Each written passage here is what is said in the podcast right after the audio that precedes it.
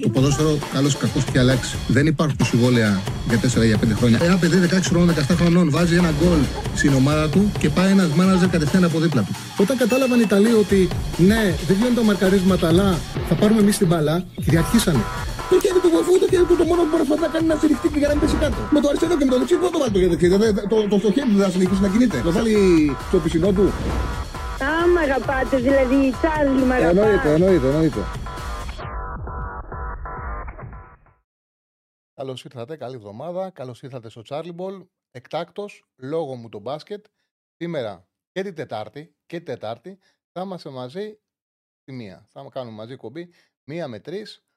Η Νέα 4 παρά 20 παίζει η εθνική μας με τις Ηνωμένες Πολιτείες. Και φυσικά γνωρίζετε καλά, ίσως να έχει και πιο ενδιαφέρον το παιχνίδι. Με το τέλος του αγώνα, ο Μπόγρης θα είναι μαζί σας με τον Θοδωρή και τον Αριστοτέλη. Όχι ίσως, σίγουρα το live που έχουμε μετά θα έχει πολύ μεγαλύτερο ενδιαφέρον από το παιχνίδι της εθνικής μας με τις Ηνωμένες Πολιτείες. Εντάξει, τώρα μακάρι να διαψευστώ, μακάρι τα παιδιά του Ιρτούδη να παίξουν καλά, να ξεπεράσουν κάθε προσδοκία και να μπορέσουν αρχικά να το κάνουν ντέρμπι. Φαίνεται δύσκολη η προσπάθεια, η παρουσία μας στις Φιλιππίνες, αλλά σε κάθε περίπτωση έχουμε εμπειρία. Θα δούμε τι μπορούμε να κάνουμε. Εμείς εδώ δεν θα ασχοληθούμε βέβαια με το μουντομπάσκετ, γιατί έρχεται η πολύ μεγάλη εβδομάδα του ελληνικού ποδοσφαίρου, ένα τριήμερο φωτιά. Την Τρίτη ο Παναθηναϊκός με την Μπράγκα θα διεκδικήσει την πρόξή του στα αστέρια. Το ίδιο θα κάνει την Τετάρτη στη Φιλαδέλφια η ΑΕΚ με την Αντβέρπ. Και φυσικά την Πέμπτη είναι πολύ σημαντικές και αυτές οι δύο ρεβάνς, γιατί διεκδικούμε να βάλουμε 4 ομάδες στο ομίλους. Καταλαβαίνετε τι σημαίνει αυτό. Έχουμε βέβαια να συζητήσουμε και όλη την εικόνα από τα παιχνίδια του Σαββατοκύριακου. Με την ΑΕΚ να είναι η ομάδα η οποία έκανε την γκέλα, 1-1 το Πανσεραϊκό. Ένα παιχνίδι βέβαια όπου εντάξει, ουσιαστικά πλήρωσε η ΑΕΚ το άγχος του Φανφέρτ να αποδείξει ότι αξίζει να βρίσκεται στο ρόστερ. Επίσης θεωρώ ότι έχει πληρώσει σε αυτό το παιχνίδι, μπορούσε να το πληρώσει και με την Δυνάμο, το γεγονός ότι δεν έχει βρεθεί ένας καθαρός εκτελεστής στα πέναλτι, να είναι ξεκάθαρος θα τα βαράει αυτός. Θεωρώ ότι ο Φανφέρτ ήταν η χειρότερη επιλογή, γιατί ήταν ο μόνος που είχε βάρος η εκτέλεσή του, μεγαλύτερη από το να ισοφαρίσει εκείνη τη στιγμή τον Πανσεραϊκό. Είναι αυτός ο οποίος θεωρούσε ότι στο συγκεκριμένο παιχνίδι θα δώσει μια ευκαιρία να κρατήσει τον χώρο του στο ρόστερ και να τον μεγαλώσει. Και δεν του είχε πάει το μάτς, γιατί πολλές φορές ένας παίκτης που έχει αυτό το βάρος να αποδείξει. Ευχαριστούμε πάρα πολύ για τον donate, τον φίλο τον Βάγκουλας 12, τον ευχαριστούμε πάρα πολύ. Έλεγα ότι καμιά φορά ότι αυτός που έχει το βάρος να αποδείξει του βγαίνει ευεργετικά. Ο Φανφέρντι είχε χάσει ευκαιρίες, φαινόταν ότι ήταν ο κατάλληλος. Σε κάθε περίπτωση η ΑΕΚ γκέλαρε, παρότι έκανε ευκαιρίες για 3 εξ goals, 3-0,9 ήταν τα εξ goals του παιχνιδιού και για μένα το πιο σημαντικό, παρότι κατάφερε να κρατήσει τον Πανσεραϊκό πάρα πολύ χαμηλά στο γήπεδο στο 2ο ημίχρονο. Πανσεραϊκός που ήταν αξιοπρεπής και με τον Ολυμπιακό, η ΑΕΚ κατάφερε να τον κάνει σε ένα παιχνίδι να έχει μόλις 45% εύστοχες μεταβιβάσεις. Είναι πολύ σπάνιο. Εγώ που τα κοιτάω τα νούμερα, πολύ σπάνιο βλέπεις ένα παιχνίδι μια ομάδα να καταφέρνει τον αντίπαλό της να έχει περισσότερες λαθασμένες παρά σωστές μεταβιβάσεις. Είναι πολύ σπάνιο αυτό. Δείχνει ότι η ΑΕΚ ακόμα και με αλλαγές και με rotation και σε μια μέρα που χάσε βαθμούς, τη λογική, την πίεση, την ένταση την κρατάει. Ευκαιρίες για να κερδίσει έκανε. Ασφαλώς έχει τα προβλήματά της, πρέπει να τα λύσει συνέχεια. Όπως το πιο σημαντικό για μένα είναι ότι δέχεται εύκολα γκολ και δέχεται μόνιμα πρώτη γκολ και μετά πρέπει να έβει ένα βουνό. Σε κάθε περίπτωση έχουμε τώρα 2 μέρες, έχει μπροστά τις 2 μέρες να ηρεμήσει η ομάδα του Αλμέιδα και να δει τον τρόπο που θα καταφέρει να αποκλείσει την Αντβέρπ. Επαναλαμβάνω, μια ομάδα, το λέω πολύ συχνά, όπου αυτό που μπορεί να κάνει καλά είναι όταν έχει να υποστηρίξει ένα αποτέλεσμα να αμυνθεί καλά χωρίς μπάλα. Είδαμε κιόλας στο πρώτο παιχνίδι ότι όσο ήταν το παιχνίδι στο 0-0 ήταν εύκολο για την ΑΕΚ να βγάλει ειδικά από την αριστερή πλευρά της Αντβέρπ να βγάλει αντιπιθέσεις με τον Αλμέιδα. Δυσκόλεψε να βγάλει καθαρές ευκαιρίες όταν δέχτηκε τον γκολ η ΑΕΚ και μετά όταν έμεινε και με παίκτη παραπάνω η Αντβέρπ. Αντέδρασε πάρα πολύ καλά η άμυνα της σε χαμηλά μέτρα. Και φυσικά ότι ο Γιάννης δεν αντιμετωπίζεται εύκολα. Αν πάει σε τελική εκτέλεση, ξέρει να αξιοποιεί τη δημιουργία των συμπαικτών του. Το κάνει στο Βέλγιο. Θα πρέπει να προσέξει πάρα πολύ καλά και το δίδυμο το αμυντικό της ΑΕΚ, αλλά και το δίδυμο των χαφ της ΑΕΚ. Αυτό το παιχνίδι θα το αντιμετωπίσει. Θα τα πούμε βέβαια για το παιχνίδι της ΑΕΚ με την Αντβέρπ. Ο Ολυμπιακός χθες το βράδυ έκανε μια πολύ καλή εμφάνιση. Κέρδισε με 4-0. Θεωρώ ότι γέμισε με αισιοδοξία τον κόσμο του. Πιστεύω ότι κέρδισε, γιατί αυτό μετράει.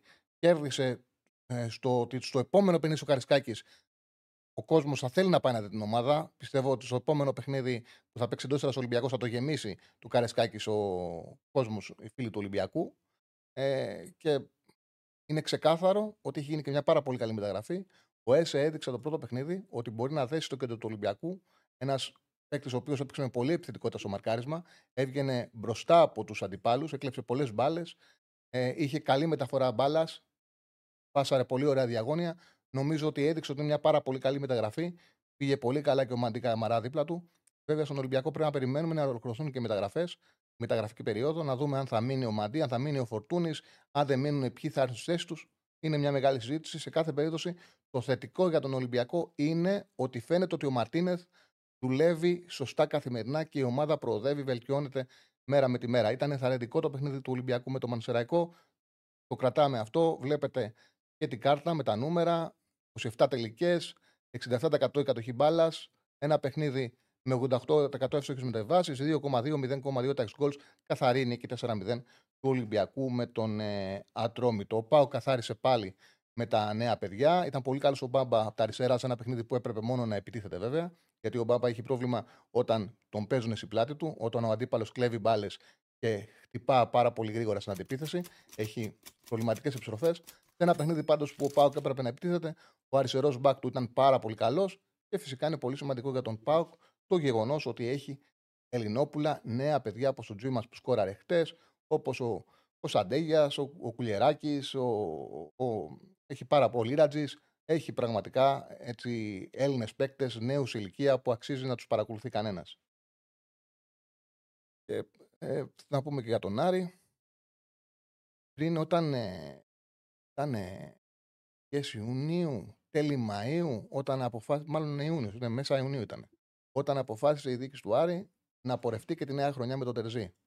Με πήραν τηλέφωνο από ένα ραδιόφωνο Θεσσαλονίκη, ο φίλος μου Πετρωτός με τον Βλαχόπουλο που κάνουν την εκπομπή, μου λένε να σχολιάσω την απόφαση της διοίκησης για τον Τερζή. Λέω, ρε παιδιά, λέω, εμένα αυτό που εξασφαλίστηκε είναι ότι το αργότερο τέλη Οκτωβρίου θα είναι προπονητής ο Μάτζιος. Αν δεν βρει ομάδα, ήταν να κλείσει και φυσικά τελικά δεν κυρώθηκε συμφωνία και πήγε ο Ανασίου. Αν δεν βρει ομάδα, είναι 99%, είναι σχεδόν σίγουρο ότι ο Μάτζιος θα είναι ο επόμενος προπονητής του Άρη. Και ο λόγος δεν είναι ότι έχω κάτι με το Τερζή, θεωρούσα ότι δεν είναι καλή επιλογή. Είναι ότι δεν υπάρχει χειρότερο πράγμα για μια ομάδα να ξεκινάει μια σεζόν με ένα τεχνικό, ο οποίος πραγματικά γνωρίζεις ότι δεν μπορεί να αντέξει δύο αποτυχίες κολλητές. Δηλαδή ότι είναι αναλώσιμος. Ο αναλώσιμος προπονητής είναι ένα πάρα πολύ μεγάλο πρόβλημα και για μένα εξασφαλίζει και μια αποτυχημένη σεζόν. Γιατί είναι πολύ σημαντικό όταν ξεκινάς, ειδικά μια ομάδα στον Άρη, που δεν ήταν και δομημένη, ήθελε να βελτιωθεί σε πολύ σημαντικά σημεία. Και για αυτό το λόγο πίστευα ότι δεν έβλεπα αυτό το εγχείρημα με τον Τερζή να μακροημερεύει. Εγώ δεν πιστεύω κιόλας και στους δεύτερους ότι μπορούν να γίνουν εύκολα πρώτοι. Πάρα πολλές φορές. Το είχα ξαναπεί στο Παναθηναϊκό με τον Βόβορα. Θυμάμαι τότε, έφευγε από τον Παναθηναϊκό Πεδουλάκη, ξαναλάμβανε ο Βόβορας, έπαιζε ένα παιχνίδι στην Ευρωλίγκα με τη ΣΣΚΑ, κέρδιζε. Μετά, όταν ο Πιτίνο ερχόταν ο Πασκουάλ, έφευγε ο Πασκουάλ, έπαιζε ένα παιχνίδι με την Bayern μέχρι να αναλάβει ο Πιτίνο, κέρδιζε. Γινόταν αυτός, είχε γίνει με 3-4 αλλαγές προπονητών. Λέγαν όλοι να γίνει πρώτος ο Βόβορας, να γίνει πρώτος ο Βόβορας. Αυτό που συνέβαινε στην πραγματικότητα ήταν ότι όταν σε μια ομάδα φεύγει ο προπονητής και αναλαμβάνει ο βοηθός, στην πράξη αυτό που γίνεται είναι πάνε οι παλιοί, μαζεύονται μεταξύ τους, συσπυρώνονται και για ένα παιχνίδι, επειδή τα δίνουν όλα για να κρατήσουν την ομάδα και αυτοί κάνουν κουμάντο, για ένα-δύο παιχνίδια αυτό το πράγμα μπορεί να λειτουργήσει. Να λειτουργήσει ευεργετικά. Σε βάθος χρόνου φαίνεται ότι δεν μπορεί να πας έτσι και χρειάζεται η ομάδα να επανέλθει με προπονητή. Και όταν είχε γίνει και ο Βόβορας πρώτος στο μπάσκετ, δηλαδή, εγώ θυμάμαι συνέχεια στις εκπομπές που έκανα, μου λέγανε γιατί δεν είναι ευκαιρία στο Βόβορα. Εγώ δεν πίστευα ότι μπορεί αυτό το πράγμα να λειτουργήσει σε μια ομάδα όπως ο Παναθηναϊκός. Είναι ακριβώς το ίδιο πράγμα με τον Άρη. Ο Τερζής αυτό που έκανε ήταν να διακινδυνεύσει να χάσει και τη θέση του Σονάρη. Δηλαδή, ενώ είναι πάρα πολλά χρόνια σύλλογο, να απομακρυνθεί από το σύλλογο. Άλλο πράγμα είναι να είσαι στρατιώτης, να είσαι βοηθός, να συνεργάτης όλων των προπονητών και άμα χρειαστεί κάποια στιγμή βγες μπροστά για ένα-δύο μάτς να βοηθήσεις, να συσπυρώσεις, επειδή ξέρεις και τα αποδυτήρια, ξέρεις την ομάδα, ξέρεις τους παίκτες. Και άλλο πράγμα είναι, ειδικά σε μια εποχή που ο Άρης δεν έχει βάσεις να στηριχτείς, δεν είναι μια ομάδα που έχει 5-6 παίκτες από την προηγούμενη χρονιά, που έχει συγκεκριμένο αμυντικό δίδυμο, συγκεκριμένα χαφ, όπου έχεις ένα κορμό να πάρεις, πρέπει να χτίσεις. Δεν ήταν μια εύκολη αποστολή. Ήταν μια συνταγή αποτυχίας που ήταν θέμα χρόνου να ολοκληρωθεί. Απλά, αν κέρδιζε, για παράδειγμα, στην πρώτη αγωνιστική, αυτό που γίνεται τώρα θα γινόταν τον Οκτώβριο. Έκανε 2 ήττες και έφυγε από τη δεύτερη αγωνιστική. Τώρα, για τον Άρη, θεωρώ ότι πιστεύω ότι οι φίλοι του έχουν καταλάβει, τέλος έχουν καταλάβει το πόσο σπουδαία ήταν αυτά που πέτυχε η ομάδα τους με τον Άκη Μάτζιος στον πάγκο, ότι δεν είναι δεδομένο για μια ομάδα στον Άρη, επειδή έκανε μια-δύο μεταγραφές, ότι από 7η, 8η ή 6η θα ανέβεις στη τρίτη θέση. Γιατί αυτά ούτε ήταν μειωτικό το ότι κέρδιζε ο Άρης με το Μάτζιο 1-0 και ότι θα έπαιρνε ένα προπονητή πιο επιθετικό, όπως πίστεψαν όταν έφυγε ο Μάτζιος και ήρθε ο Μπούργος και θα παίξει ο Άρης μπαλάρα και θα συνδυάσει υψηλές θέσεις στο πρωτάθλημα με πολύ καλό ποδόσφαιρο. Ήταν υπερβατικό αυτό που πέτυχε η ομάδα με τον Άρη. Θεωρώ, εγώ το βλέπα πολλές φορές και στα κείμενά μου και επειδή μίλαγα θετικά πολύ για εκείνη την προσπάθεια που είχε γίνει με το Μάτζιο. Ήταν περίπου μια προσπάθεια που είχε κρατήσει 18-19 μήνες. Δεν ήταν ολόκληρη σεζόν, γιατί την πρώτη φορά είχε έρθει μετά την πρώτη αγωνιστική. Την δεύτερη φορά έφυγε 6-7-5-6 αγωνιστικές πριν το τέλος. Αλλά ήταν μεγάλο διάστημα για τον Άρη. Πολύ μεγάλο διάστημα για προπονητής του Άρη. Έβλεπα ότι ο κόσμος θεωρούσε, αδικούσε πάρα πολύ εκείνη τη δουλειά, εκείνη την προσπάθεια. Θεωρούσε δεδομένο ότι ο Άρης ανήκει εκεί. Δεδομένο, παρότι είχε σπάσει όλα τα ρεκόρ ο Άρης του Μάτζιου. Δηλαδή, ισοφάρισε την καλύτερη θέση που είχε τερματίσει ο Άρης από το 1981. Είχε κερδίσει για πρώτη φορά όλες τις ομάδες του Λαρακονοπεδίου. Σε κάθε περίπτωση, τα έφερε έτσι ο χρόνος και κατάλαβαν όλοι ότι ήταν μια σπουδαία προσπάθεια που έπρεπε να συνεχιστεί. Εγώ θυμάμαι κιόλας ότι τα 2 τελευταία παιχνίδια που είχε χάσει ο Άρης με το Μάτζιο ήταν καθαρά λόγω συγκυριών. Τελευταίο ήταν στα Γιάννενα στους Δοσημάδες. Είχε παίξει εκπληκτικά ο Άρης, είχε χάσει πάρα πολλές ευκαιρίες. Το τελευταίο ήταν το εντός έδρας παιχνίδι με το Βόλο. 2 μάτς που θα πρέπει να τα κερδίσει με καθαρό σκορ, αλλά δεν έπαιρνε η μπάλα μέσα. Είχαν και μια τυχεία. Γενικά ο Άρης δεν έχει καταφέρει εδώ και πάρα πολλά χρόνια να βρει και ένα σεντερφόρ να του δώσει το εύκολο γκολ. Φαίνεται προς το παρόν τουλάχιστον ότι και ο Μωρόν αθλητικά υστερεί και ότι δεν μπορεί να δώσει αυτά που χρειάζεται η ομάδα. Αν και κατά την άποψή μου, το τελευταίο πρόβλημα στον Άρη είναι ο σεντερφόρ, η ομάδα δεν έχει συνοχή. Αυτά έτσι σαν μια εισαγωγή. Μην πλατιάζω άλλο με μονολόγους. Είναι κάτι κιόλας που δεν μου αρέσει. Ας ανοίξουμε γραμμές. Ας ανοίξουμε σιγά σιγά γραμμές. Δεν ξαναπέζουμε το τηλεφωνικό κέντρο γιατί δεν το βλέπω. 2-10-22-05-444 το τηλεφωνικό μας κέντρο. Είμαστε με τον Δημήτρη Συναδεινό κάθε μέρα εδώ. Με τον Στέφανο Συναδεινό. Τον έχω κάνει Στέγιο, τον έχω κάνει Δημήτρη. Με τον Στέφανο Συναδεινό είμαστε κάθε μέρα εδώ. Είναι μαζί μας και ο Δημήτρης Κραβαρίτης σήμερα. Ο σκηνοθέτης της εκπομπής μας. Έχουμε 2 σκηνοθέτες βέβαια. Το Δημήτρη και το Ραφαήλ. Λοιπόν, πολύ ωραία, να βάλω και εγώ τα ακουστικά μου. Να ξεκινήσουμε. Στέφανε, σε ευχαριστούμε. Λοιπόν, πάμε στο πρωτοφυλλό. Χαίρετε. Καλησπέρα. Καλησπέρα. Καλησπέρα, φίλε. Μανώλης λέγομαι. Είχαμε μιλήσει την προηγούμενη εβδομάδα. Έλα, Μανώλη. Ήθελα έτσι να κάνω μια μικρή ανασκόπηση τι είδα το Σαββατοκύριακο, τι μου άρεσε και αυτά. Μαζί σου να μου πεις και την άποψή σου. Είδα όλα τα παιχνίδια της Super League. Μου άρεσε πολύ ο Ολυμπιακός, αλλά μου άρεσε πολύ και ο Παναθηναϊκός και ο ΠΑΟΚ. Ενώ ας πούμε τα αποτελέσματα είναι διαφορετικά, δείξαν ότι τουλάχιστον μπορούν να βγάλουν πολλές ευκαιρίες, ειδικά στο γήπεδό τους, και γενικά να παίξουν ένα ποδόσφαιρο που είναι αρκετά σύγχρονο.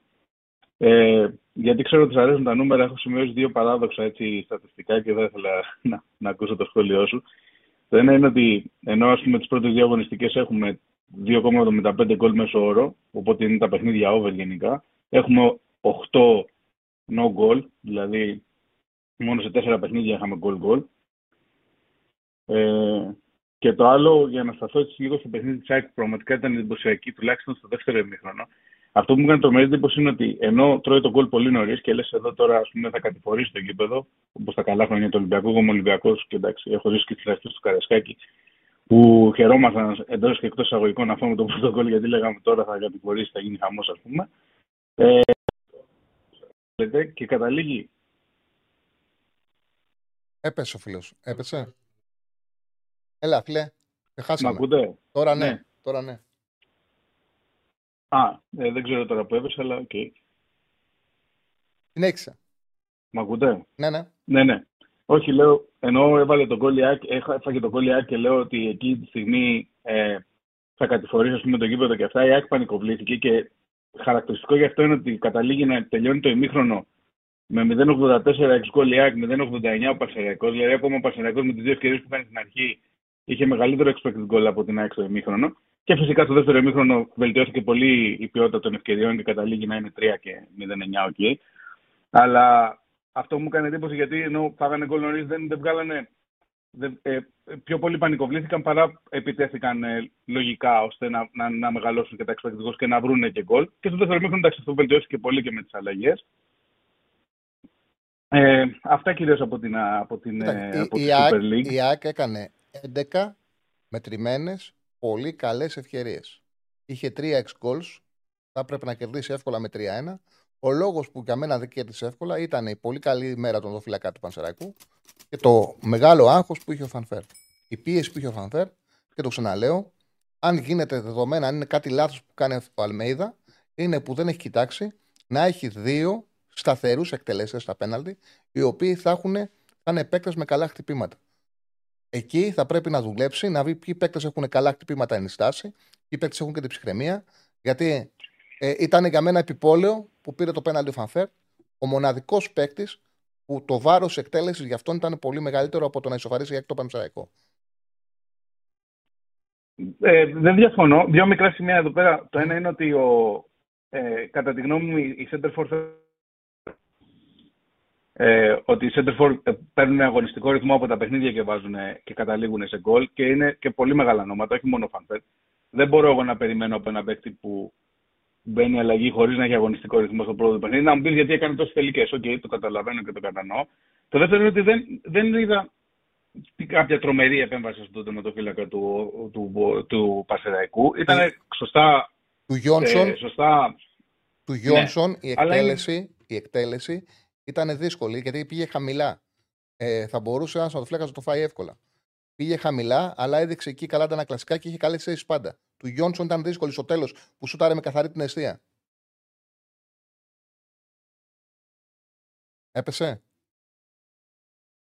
Έπεσε ο φίλος. Λοιπόν, για τα στατιστικά του Παναθηναϊκού που ρωτάνε, δείξε και τα στατιστικά του Παναθηναϊκού. Ο Παναθηναϊκός, εντάξει, εύκολα επικράτησε. Κόραρε σχετικά νωρίς. Έχει τον Ιωαννίδη σε μια εκπληκτική κατάσταση. Από ό,τι λένε τα ρεπορτάζ, ότι είδε κιόλας ότι και από την αρχή που ξεκίνησε ο Ιωαννίδης ήταν εντυπωσιακός. Δηλαδή αυτό το οποίο συζητάνε για game changer δεν έχει λογική. Νομίζω το ίδιο το γήπεδο θα αποδείξει ότι είναι ένας παίκτης που είναι σε μια εντυπωσιακή κατάσταση και το μόνο που χρειάζεται είναι να πάρει τον χώρο και τον χρόνο που τον αναλογεί στην ομάδα και θα φτιάξει εντυπωσιακά νούμερα. Φαίνεται ότι ο Ιωαννίδης θα ξεκινήσει αύριο σαν βασικός. Επίσης, είναι σημαντική η πολύ καλή κατάσταση που βρέθηκε για ακόμα ένα παιχνίδι ο Τσέριν. Είναι ξεκάθαρο ότι ατομικά είναι καλύτερα από τον Βλένα. Η λογική λέει ότι πρέπει αυτός να ξεκινήσει αύριο. Όπως η λογική λέει ότι πάνω στην αδύναμη πτέρυγα της Μπράγκα, πάνω στον Μαρίν, πρέπει να είναι ο Μαντσίνι, γιατί οι φάσεις και στο πρώτο παιχνίδι βγήκαν από την αριστερή πλευρά της Μπράγκα. Όταν τελείωσε ο Μαντσίνι, ο Παναθηναϊκός σκόραρε. Όσο τις τελείωνε ο Παλάσιος, ο Παναθηναϊκός σπαταλούσε τον χώρο που μπορούσε να αξιοποιήσει και να χτυπήσει με ευκαιρίες. Έχουμε γραμμή, Στέφανε. Ωραία, συνέχισε φίλε μου. Ευχαριστούμε πάρα πολύ. Ευχαριστούμε πάρα πολύ το φίλο. Να είσαι καλά Μανώλη. Πάμε στον επόμενο. Πάμε στον φίλο να ολοκληρώσει μάλλον. Γεια σου Τσαρλί, εγώ μιλάω. Ναι. Θα ήθελα να σε ρωτήσω. Αρχικά Κώστας από Μυτιλήνη, Ολυμπιακός. Αλλά κάτι τελείως άσχετο τώρα για τη χρυσή μπάλα. Ναι. Βλέπω σε στοιχηματική εταιρεία ότι έχει τον Μέση 1.30 και τον Χάλαντ τον έχει 7.5. Και λέω, γιατί δεν πάω απ' έξω τώρα το σπίτι μου στο Χάλαντ, με ποια λογική να το πάρει ο Μέση, ας πούμε. Θα ήθελα τη γνώμη σου. Τι να σου πω, εμένα δεν μου αρέσει. Δεν μου αρέσουν αυτοί οι θεσμοί, γιατί είναι κάτι το οποίο σοπονέμεται. Δηλαδή δεν το κατακτάς, αποφασίζουν οι άλλοι ποιος θα το πάρει. Δεν θεωρώ ότι είναι 100% δίκαιο. Τον θεσμό, ούτε εμένα με ενδιαφέρει. Εμένα με ενδιαφέρει ποιος θα πάρει το Μουντιάλ, ποιος θα πάρει το Ευρωπαϊκό. Ο Μέση πήρε το Μουντιάλ. Ο Χάλαντ πήρε το Champions League. Αυτά με ενδιαφέρουν. Τώρα από εκεί και πέρα καταλαβαίνεις ότι ο Μέση είναι και πολύ αγαπητός, οπότε είναι πολύ πιθανό να το πάρει. Δεν είναι αξιοκρατικό, δεν με ενδιαφέρει, δεν το παρακολουθώ όπως το παρακολουθούν άλλοι συνάδελφοι. Δεν μου λέει κάτι. Σωστό, οπότε εσύ δεν βρίσκεις τόσο μεγάλη αξία σε αυτό το ποντάρισμα, ας πούμε, γιατί δεν νιώθεις τη σιγουριά, ας πούμε. Mm-hmm. Okay, εντάξει, σε ευχαριστώ. Αυτά ήθελα να ρωτήσω. Γεια σου, λέω μου. Κοίταξε. Να είσαι καλά. Κοίταξε, φίλε μου, εσύ που γράφεις για τα εξ-γκολ, ότι ήταν 3,09 του Ολυμπιακού, της ΑΕΚ, τα εξ-γκολς. Εγώ τα έχω 3,09. Υπάρχουν πολλές εταιρείες που δίνουν εξ-γκολς. Η κάθε εταιρεία έχει τα δικά της. Δεν είναι ξεκάθαρο. Δηλαδή, άμα ανοίξει το διαδίκτυο και για ευρωπαϊκό ποδόσφαιρο, θα δεις τρία site για το ίδιο παιχνίδι, δίνουν διαφορετικά goals. Ενδεικτικά είναι για να καταλάβεις πάνω κάτω πώς πήγε το παιχνίδι. Δεν μπορεί να υπάρχει και ακρίβεια ότι σουτάρω από τη μικρή περιοχή και είναι 0,35 να βάλω goal. Γίνεται αντιληπτό κάτι τέτοιο.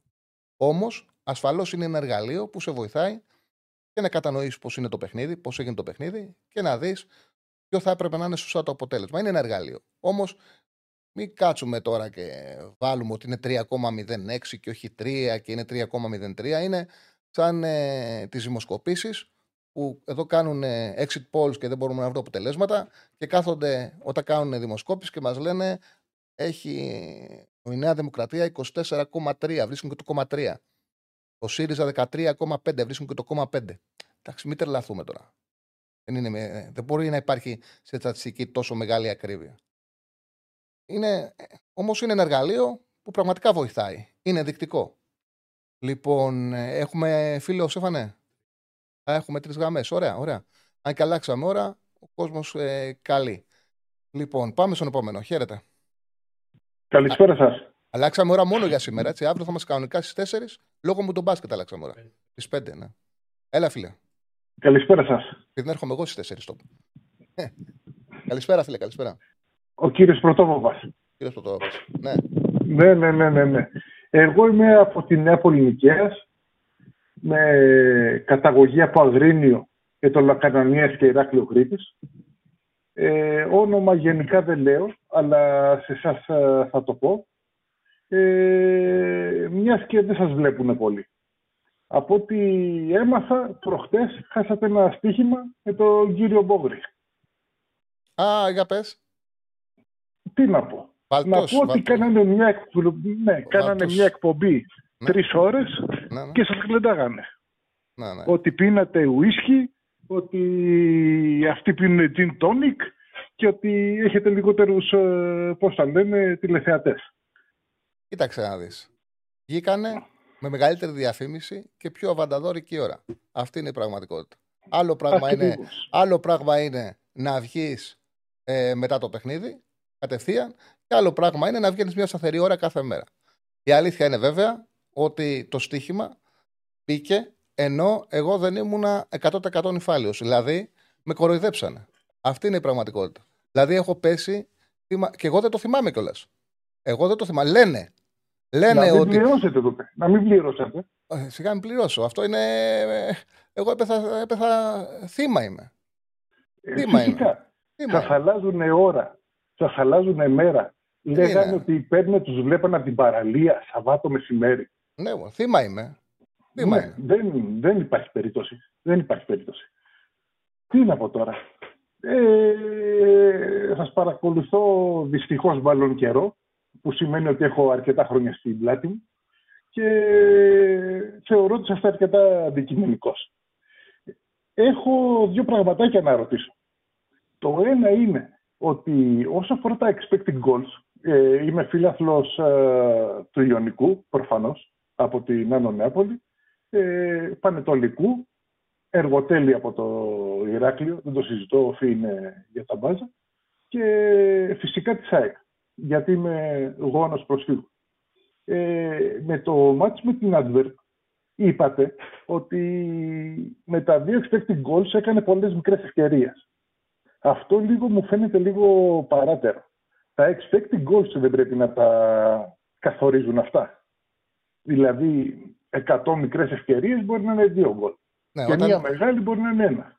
Όταν έχεις πολλά, ναι, αυτό που εξηγούσα όμως είναι ότι η ΑΕΚ δεν είχε πραγματικά μεγάλες ευκαιρίες. Δηλαδή, ότι δεν νίκησε σε καμία φάση και πολλές τελικές. Σε καμία φάση όμως, εκτός από τον 23ο λεπτού, η ΑΕΚ δεν νίκησε την άμυνα της Adverb. Αυτό το πράγμα εννοούσε.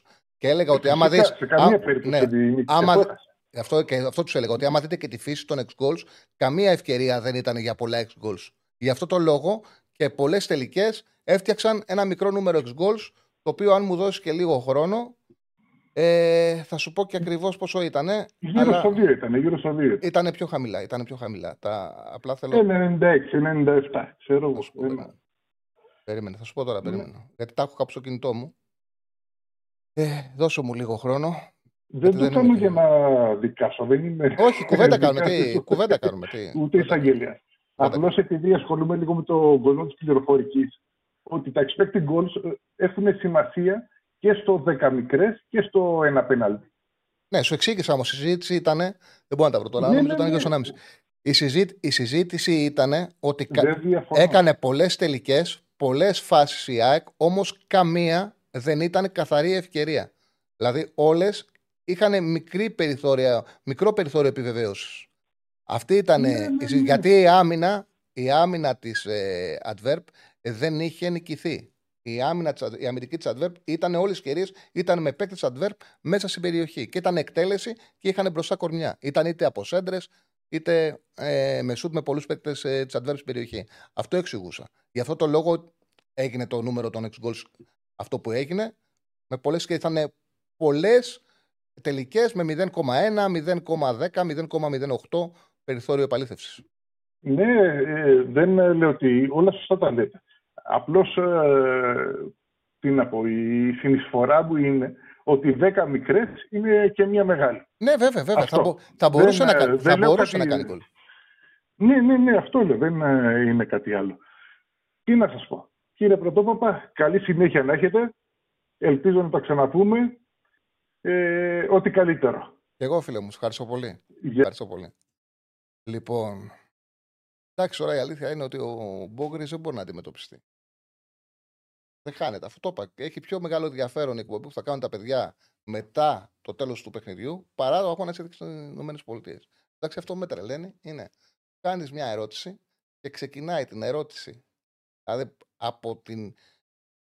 το ρώτα για την καριέρα του. Και μπορεί να σου ξεκινήσει από το δημοτικό για να καταλήξει για όλη την καριέρα του. Δηλαδή, να σου μιλήσει για 15 χρόνια και να σου πει όλα 1, 2, 3, 4, 5, 6, 7 τι έχουν συμβεί. Δεν είναι. Εντάξει, πέρα από το γεγονός ότι μιλάει χωρίς μαλλιάς στη γλώσσα. Έτσι. Τα λέει, γι' αυτό το λόγο έχει και ενδιαφέρον το τι θα πει. Λοιπόν, πάμε στον επόμενο. Χαίρετε. Γεια σου, Τσάρλι. Έλα, φίλε μου. Γιάννης Φαλίνη, Ολυμπιακός. Έλα, Γιάννη. Πώς το είδαμε χθες? Μένα μου άρεσε ο Ολυμπιακός. Ναι. Μου άρεσε γιατί ήταν δεμένος. Φαίνεται ότι είναι καλά γυμνασμένοι παίκτες. Κάνει καλή δουλειά ο Μαρτίνες. Κάτι τέτοιο ήθελε ο Ολυμπιακός. Ήθελε ένα προπονητή να έρθει να κάνει καθημερινή καλή δουλειά στο Ρέντι. Αυτό φαίνεται ότι έχει συμβεί. Και, εντάξει, αλλά από εκεί πέρα θα πρέπει να μην υπάρχουν τεράστιες προσδοκίες ώστε να μην δημιουργηθούν έτσι προοπτικές να αποτύχει η ομάδα. Γιατί αυτό το οποίο γίνεται είναι θετικό για τον Ολυμπιακό. Προσπαθεί να φτιάξει ο προπονητής, να φτιάξει η ομάδα. Σωστά. Και εγώ, εντάξει, για μένα το σημαντικό ήταν ότι από τη τηλεόραση που το είδα, ότι ήθελα δηλαδή να μην τελειώσει το παιχνίδι, να έχει κι άλλο. Ήταν η εικόνα που σε γεμίζει μετά από 2 χρόνια. Και ο Έσε μου άρεσε πολύ, είναι πολύ καλός παίκτης. Δεν ξέρω, με το Καμαρά σαν να έδεσε πολύ, δεν ξέρω να συμφωνείς. Πώς το είδες? Εμένα μου άρεσε πάρα πολύ ο Έσε. Πάρα πολύ. Το είπα και στο ξεκίνημα της εκπομπής. Δηλαδή από τον Ιμπόρα Καμαρά νομίζω κουμπώνει καλύτερα. Κοίταξε να δεις. Το Ιμπόρα Καμαρά είναι το εξής. Είναι ο Ιμπόρα εδώ, είναι ο Ιμπόρα εδώ, κάθεται εδώ. Και ο Καμαρά είναι εδώ. Υπάρχει απόσταση. Ο Έλσε ήταν εδώ αντίπαλος και έκανε αυτό το πράγμα και του βγαίνει μπροστά του. Είναι μεγάλο όπλο. Και ειδικά όταν παίζεις με ομάδες που πρέπει να τους κλείσεις, το να σου βγαίνει το εξάρι επιθετικά και να σου παίρνει την μπάλα, δημιουργεί κατευθείαν πλεονέκτημα. Αυτό ήταν το όπλο του Ολυμπιακού. Πολλές φορές έβαλε και γκολ έτσι. Έβγαινε ο Έλσε, το εξάρι, έβγαινε επιθετικά, έβγαινε μπροστά από τον αντίπαλο, του παίρνει την μπάλα. Με το που κλέψει την μπάλα, επειδή θα σου βγει επιθετικά ο χαφ σου, κατευθείαν είναι εύκολο να παίξεις ανάμεσα. Κατευθείαν, μάλλον παίζεις ανάμεσα στις γραμμές του αντιπάλου. Μου άρεσε πολύ ο Έσε, ταιριάζει πολύ με το Καμαρά και ο Καμαρά έκανε ένα από τα καλύτερα του παιχνίδια. Για μένα το καλύτερο του παιχνίδι το τελευταίο 1,5 χρόνο. Το καλύτερο του παιχνίδι. Και γι' αυτό το λόγο είχε καλό κέντρο Ολυμπιακός, παρότι ο Σκάρπα, σαν δεκάρι, δεν βοήθησε. Δηλαδή ήταν όλοι καλοί, ο δημιουργός που ήταν μπροστά τους, λίγο δεξιά και μπροστά. Δεν βοήθησε. Όμως επειδή ήταν πολύ καλό το δίδυμο, ο Ολυμπιακός έπαιξε υπέροχα. Δεν νομίζω μαζί με το Φορτούνι, δεν ξέρω, σαν να κουτουλάνε στην ίδια δεκάδα. Δεν ταιριάζουν πολύ μαζί. Περισσότερο είναι ότι ακόμα ο Σκάρπα δεν είναι εγκληματισμένος και δεν είναι καλά, φαίνεται. Δεν είναι αυτός που ήταν στη Βραζιλία. Πάντως αυτό που λένε ότι η Λατινική Αμερική, χρόνο προσαρμογής κτλ., εγώ πιστεύω ότι αν είναι καλός ο παίκτης. Εντάξει, πρέπει ένα παιχνίδι είναι, αλλά βλέπεις πώς προσαρμόζεται με ένα παιχνίδι. Λέω για τον Έσε. Εντάξει, υπάρχουν και εξαιρέσεις. Για παράδειγμα, εγώ θυμάμαι τον Μπορέλη που ήρθε και όταν προσαρμόστηκε έκανε τεράστια διαφορά. Ο Σκάρπα κιόλας είναι από μια άδεια χρονιά πίσω του, έτσι. Ναι, σίγουρα. Παίζει το ρόλο του. Για τον Γιόβιτς που ακούγεται και λέει ότι μένει, λέει, στην κατάθεση του παίκτη, λέει ότι υπάρχουν πιθανότητες πολλές, λέει, να έρθει στον Ολυμπιακό. Ένα 82. Έλα, Φιωρεντίνα, ναι. Τερφοράρα είναι τώρα, τι συζητάς. Δεν ξέρω, μου φαίνεται υπερβολικό να έρθει ο Γιόβιτς στην Ελλάδα. Ναι, ακραίο. Είναι και νέος. Μακάρι μου φαίνεται υπερβολικό. Μακάρι όμως. Και για την ΑΕΚ λίγο, εσύ. Πάλι το μάτς με τις Σέρες ήταν σαν την Αντβέρ το ίδιο. Εντάξει. Πάνω κάτω ήταν ήδη. Δηλαδή δεν μπορεί να τελειώσει τις φάσεις. Έχει ένα θέμα εκεί φέτος. Στην αξιοποίηση των ευκαιριών. Έκανε πάρα πολλές. Δεν τις τελείωσε. Θα μπορούσε να κερδίσει εύκολα. Εντάξει, θα δούμε. Εντάξει, δηλωμένη και ο Πανθρακός, δηλωμένη ομάδα πάντως. Κάνει καλή δουλειά ο Γκαρσία. Φαίνεται αυτό. Εντάξει, Τσάρλι, ευχαριστώ πάρα πολύ. Να είσαι καλά. Να είσαι καλά. Τον Πιζάρο, όπως τον είδε, Τσάρλι. Λέει, ο Πιζάρο έπαιζε με τη μία, μου άρεσε πολύ. Ήταν πολύ απλός. Και είχε μια τάση να παίζει την μπάλα γρήγορα. Πολλές φορές άλλαζε κιόλας την μπάλα χωρίς κοντρόλ. Και ήταν πάρα πολύ ωραίο. Δηλαδή, του περνάει. Όταν παίρνεις την πάσα, αν κάνεις κοντρόλ και μετά πασάρεις, ακόμα και το σταμάτημα της μπάλας, προλαβαίνει η άμυνα να τοποθετηθεί. Ενώ ο Πιζάρο έκανε, αυτό το είχε πει και ο Τσάβη, σε μια σύνδεση παλιότερα, ότι προσπαθώ να διδάξω τους παίκτες μου να παίζουν την μπάλα χωρίς να τη σταματάνε. Με το που έρχεται την μπάλα πάνω τους, να τη δίνουν την μπάλα με τη μία. Και είδα ο Πιζάρο ότι έκανε συνεχώς αυτό. Έδινε την μπάλα και άλλαζε πλευρές, παίζοντας με τη μία. Μου έδειξε πολύ καλά στοιχεία συγκεκριμένος. Θα τη βοηθήσει στην ΑΕΚ και μεγαλώνει πολύ το rotation σε αυτούς τους χώρους. Η εκπομπή θα είναι, παιδιά, 5 με 7 το απόγευμα, λόγω μου το μπάσκετ, επειδή μετά το παιχνίδι της Ελλάδας με τις Ηνωμένες Πολιτείες έχουν τα παιδιά εκπομπή με τον Μπόγρη, γι' αυτό το λόγο σήμερα και την Τετάρτη θα έχουμε εκπομπή στη μία. Κανονικά δεν αλλάζει η ώρα της εκπομπής μας, 5 με 7 θα είμαστε, εγώ θα έρχομαι 4, εδώ ο Στέφανος είναι από νωρίς. 5 με 7 κανονικά. Σήμερα όμως και την Τετάρτη κάνουμε 1 με 3. Ο Κίνη ήταν καλός όμως για τα μπακ είναι άλλα παιχνίδια. Όταν έχουν απέναντι τους εξτρέμ και πρέπει να κάνουν το πάνω κάτω, εκεί βλέπεις το μπακ. Και ένα άλλο παιχνίδι, όταν παίζουν με ομάδες που κάθονται στο μισό γήπεδο, δεν τους έχουν εξτρέμ και μπορούν συνέχεια να μένουν ψηλά χωρίς να έχουν στο μυαλό τους την πλάτη τους. Αυτό το λέω και για τον Κίνη και για τον Παπά. Πολλές φορές τα μπακ μπορούν να σκορδέψουν όταν παίζουν με κατώτερους. Όμως. Η αλήθεια είναι ότι και επιθετικά ήταν καλύτερος από ό,τι τον είχαμε δει σε όλα τα προηγούμενα παιχνίδια που είχε κάνει μια έτσι μέτρια εντύπωση. Από την άποψη ότι είναι επιθαρχημένος, ναι, παίζει και στις δύο πλευρές, μπορεί να παίξει ακόμα και στο κέντρο της άμυνας. Όμως επιθετικά για ομάδα που κάνει πρωταθλητισμό δεν φαίνεται ότι μπορεί να βοηθήσει. Πάμε στον επόμενο. Χαίρετε. Χαίρετε. Έτσι, άλλο ο Μανώλης μου που είχα πάρει πριν και έπεσε. Ο πρώτος, ναι. Απλά για να το ολοκληρώσω, ναι. Δύο πραγματάκια μόνο που ήθελα να πω. Λίγο για τα ευρωπαϊκά. Μου άρεσε πάρα πολύ η Παρί. και πιστεύω η τριπλέτα μπροστά μπορεί να δουλέψει. Τουλάχιστον άμα είναι όσο ρεξάτη του στο παιχνίδι με τη Λαντς. Πολύ καλή, πολύ ποιότητα. Το ίδιο πάρα πολύ μου άρεσε επίσης και η Λεβερκούζεν. Και πάει να πάρει και τον Κόλο Μουανί. Δηλαδή το πιο πιθανό να τον πάρει. Το Κόλο Μουανί. Ναι. Αυτός δεν μου άρεσε καθόλου με την Άιντραχτ εδώ μεταξύ. Τουλάχιστον στα παιχνίδια που παίζει τώρα τις πρώτες αγωνιστικές. Δεν ξέρω, μάλλον είναι και επηρεασμένος ψυχολογικά με την επικείμενη μεταγραφή. Είναι αλλά και ψηλός, ψηλός και γρήγορος. Εν τω μεταξύ, η Παρί που θα προσαρμόζονται πάνω στον Εμπαπέ και στον Ντεμπελέ θα κάνει μια τριάδα με πάρα πολύ ταχύτητα μπροστά.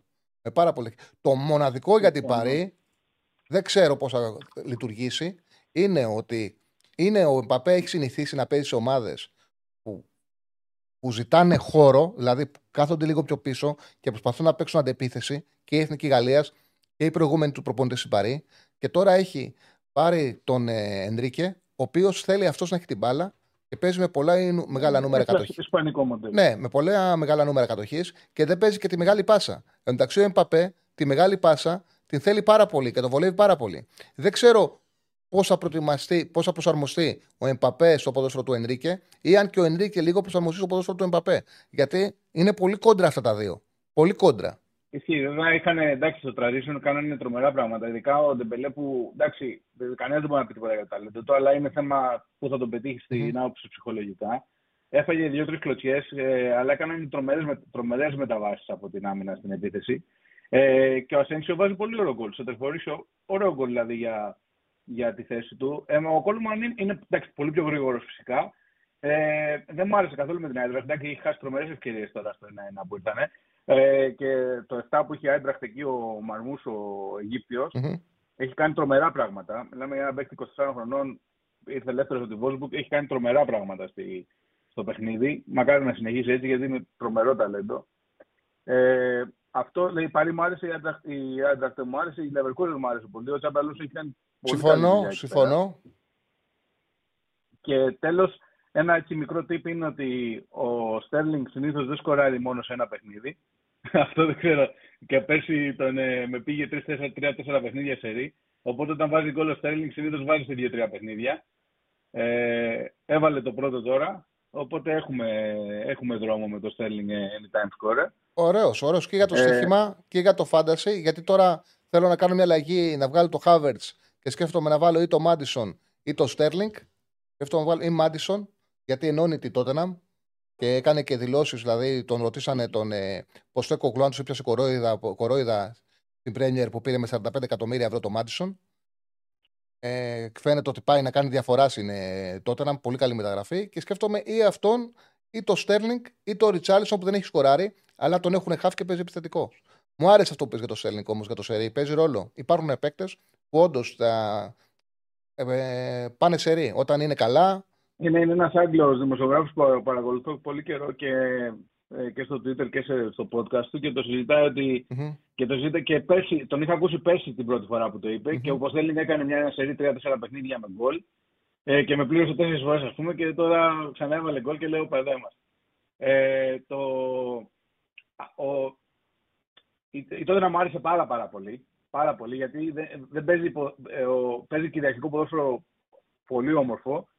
Και τέλος, ένα σημείο που είναι λίγο αρνητικό, αλλά θέλω να σταθώ γιατί δεν ξέρω, με έχει ενοχλήσει, είναι ότι δεν πιστεύω ότι έχουμε πιάσει τη διαιτησία και στο ποδόσφαιρο και στο μπάσκετ, και δεν μιλάω για την Ελλάδα, προσωπικότητες. Δηλαδή, παιχνίδια όπως του ΠΑΟΚ, με την ΑΕΚ, με τη Σεβίλη, βλέπεις διαιτητές που. Εγώ εκεί τους κρίνω. Δεν τους κρίνω στο ένα σφύριγμα που μπορεί να του κάτσει στραβή. Τους κρίνω στο πώς διαχειρίζονται τους παίκτες. Βγάζουν το χειρότερό τους σε αυτό. Δηλαδή, τρομερές. Δεν θέλω να πω τον όρο ανθρωπάκια, γιατί δεν είναι όμορφο, αλλά δεν τους βλέπεις ότι έχουν ρε παιδί μου τρόπο να επιβληθούν και για την απόφαση που πήρανε. Το VAR δεν βοηθάει φυσικά σε αυτό. Άμα δεις το παιχνίδι της Σεβίλη με τη Χιρόνα, νομίζω ήταν. Γιατί δεν θέλω να σα δω στην Ελλάδα. Ειδικά τώρα εντάξει, ο ΠΑΟΚ, το επόπτης που. Σήκωνε τα offside χωρίς κανένα delay και στο τέλος ήταν και λάθος. Εκεί που βγαίνει ο Τζίμας Μούνος δεν έχει καμία λογική να σηκώσει offside. Γενικά δηλαδή, δεν ξέρω, οι διαιτησίες είναι πολύ κακές και στο μπάσκετ στο Γερμανία-Αυστραλία προσπαθεί η Αυστραλία να κάνει φάουλ από τα 17 δευτερόλεπτα και τους φρίζουν ένα φάουλ στο 4 δευτερόλεπτα, ας πούμε. Δεν ξέρω, γενικά πιστεύω ότι έχει πέσει πολύ το επίπεδο των διαιτησιών σε όλα τα πρωταθλήματα. Δεν επικεντρώνομαι στην Ελλάδα. Φίλε, ήσουν υπέροχος να παίρνεις, γιατί ξέρεις ευρωπαϊκό ποδόσφαιρο, ότι βοηθάς την εκπομπή. Σε ευχαριστώ πάρα πολύ. Να είσαι καλά, ευχαριστώ πάρα πολύ. Εγώ ευχαριστώ. Λοιπόν, με Ποστέκογλου τότε να μην άλλη ομάδα, ψηλό πρέσινγκ, γρήγορες μπαλιές. Ναι, τους είχε αλλάξει και η τακτική. Παίζει 4-2-3-1. Είναι πολύ μεγάλη μεταγραφή ο Μάντισον. Τους ενώνει. Και ο Μάντισον πρώτη φορά έχει την ευκαιρία να παίζει σε μια ομάδα που μπορεί να δημιουργεί. Να μην παίζει μόνο αντεπίθεση όπως παίζει η Λέστερ και να έχει δύο εξτρέμ και παίκτη μπροστά του. Φαίνεται ότι τότε να... δηλαδή, παίζει ωραίο ποδόσφαιρο. Χαίρεσαι να τη βλέπεις ξανά. Από τα πρώτα χρόνια του Ποκετίνο είχε να παίξει τόσο ωραίο ποδόσφαιρο. Τότε να έχει ξεκινήσει καλά. Δεν ξέρω τι θα κάνει, αν θα μπει τετράδα, αν δεν θα μπει. Αλλά τουλάχιστον είναι πιο ωραία εικόνα που βλέπεις από αυτή που έβλεπε τα προηγούμενα χρόνια πέρσι. Επειδή βλέπω ότι υπάρχουν και φίλοι της τότε να. Πραγματικά νομίζω ότι θα τη χαρείτε τη φετινή χρονιά. Από αυτό που θα βλέπετε στο γήπεδο. Ποιος πιστεύεις ότι είναι ο δανεικός προπονητής και τον Άρη αυτή τη στιγμή, ο Μάντζιος. Ξεκάθαρα δεν είναι. Είναι ο πιο πετυχημένος προπονητής στη σύγχρονη ιστορία του Άρη. Έχει καταλάβει ο κόσμος πλέον πόσο σημαντικό ήταν αυτό που πέτυχανε τους 18-19, πόσοι ήταν οι μήνες που δουλέψανε μαζί. Νομίζω ότι έχουν καταλάβει όλοι ότι χρειάζεται χρόνο ο Άρης και χρειάζεται και ένας προπονητής ο οποίος θα τους φτιάξει ξανά κορμός, στην ομάδα. Και να ξέρει ότι ο Άρης πρέπει να φτιάξει βάση, πρέπει να φτιάξει κορμό. Το λείπει από τον Άρη. Δηλαδή αυτό πήγαινε, όχι αυτό το καλοκαίρι, το προηγούμενο. Το καλοκαίρι του 22 ήταν τρομακτικό. Να φύγουν από μια ομάδα όλα τα χαφ. Το ξαναδεί αυτό το πράγμα ποτέ. Πώς να δέσει η ομάδα μετά. Να πω τι έγινε με τον Μπογρίνιο. Τι να πω τι έγινε με τον Μπογρίνιο, παιδιά. Με ποτίσανε και προσπαθούν να με εκμεταλλευτούν τώρα. Εντάξει. Ερχόμαστε κάθε μέρα μέση ζέση στο κέντρο της Αθήνας και θέλουν ένα ώρα τους πάω και στα μπουζούκια. Δεν γίνονται αυτά τα πράγματα. Με βρήκανε τώρα. Εντάξει. Εγώ δεν το θυμάμαι καλά καταρχάς. Κάποιοι δεν θυμάμαι τίποτα από αυτά που λένε. Δεν ξέρω. Εγώ τα διαψεύδω καταρχάς. Όλα αυτά τα διαψεύδω. Δεν... αν το ήξερα, θα είχα φροντίσει με διαφορετικούς όρους να μπει το στοίχημα. Όχι έτσι όπως θέλω να το παίξουμε. Πάμε στον επόμενο. Χαίρετε. Έχω δίκιο, Δημήτρη. Να τους ξανακούσουν Νικόλας και τα παιδιά. Και ο κύριος Μπόγρος να τα ακούσει. Επειδή είναι ρεσιτέλ και κάθεται και λέει, και έχει όρεξη κάθεται και λέει για όλη του τη ζωή, από πότε ξεκίνησε να παίζει μπάσκετ μέχρι το τι έκανε, εντάξει, οκ. Okay. Φυγάμε δεν κάνει τοποθέτηση, δεν. Έλα, φίλε. Καλησπέρα, Τερλή. Καλησπέρα.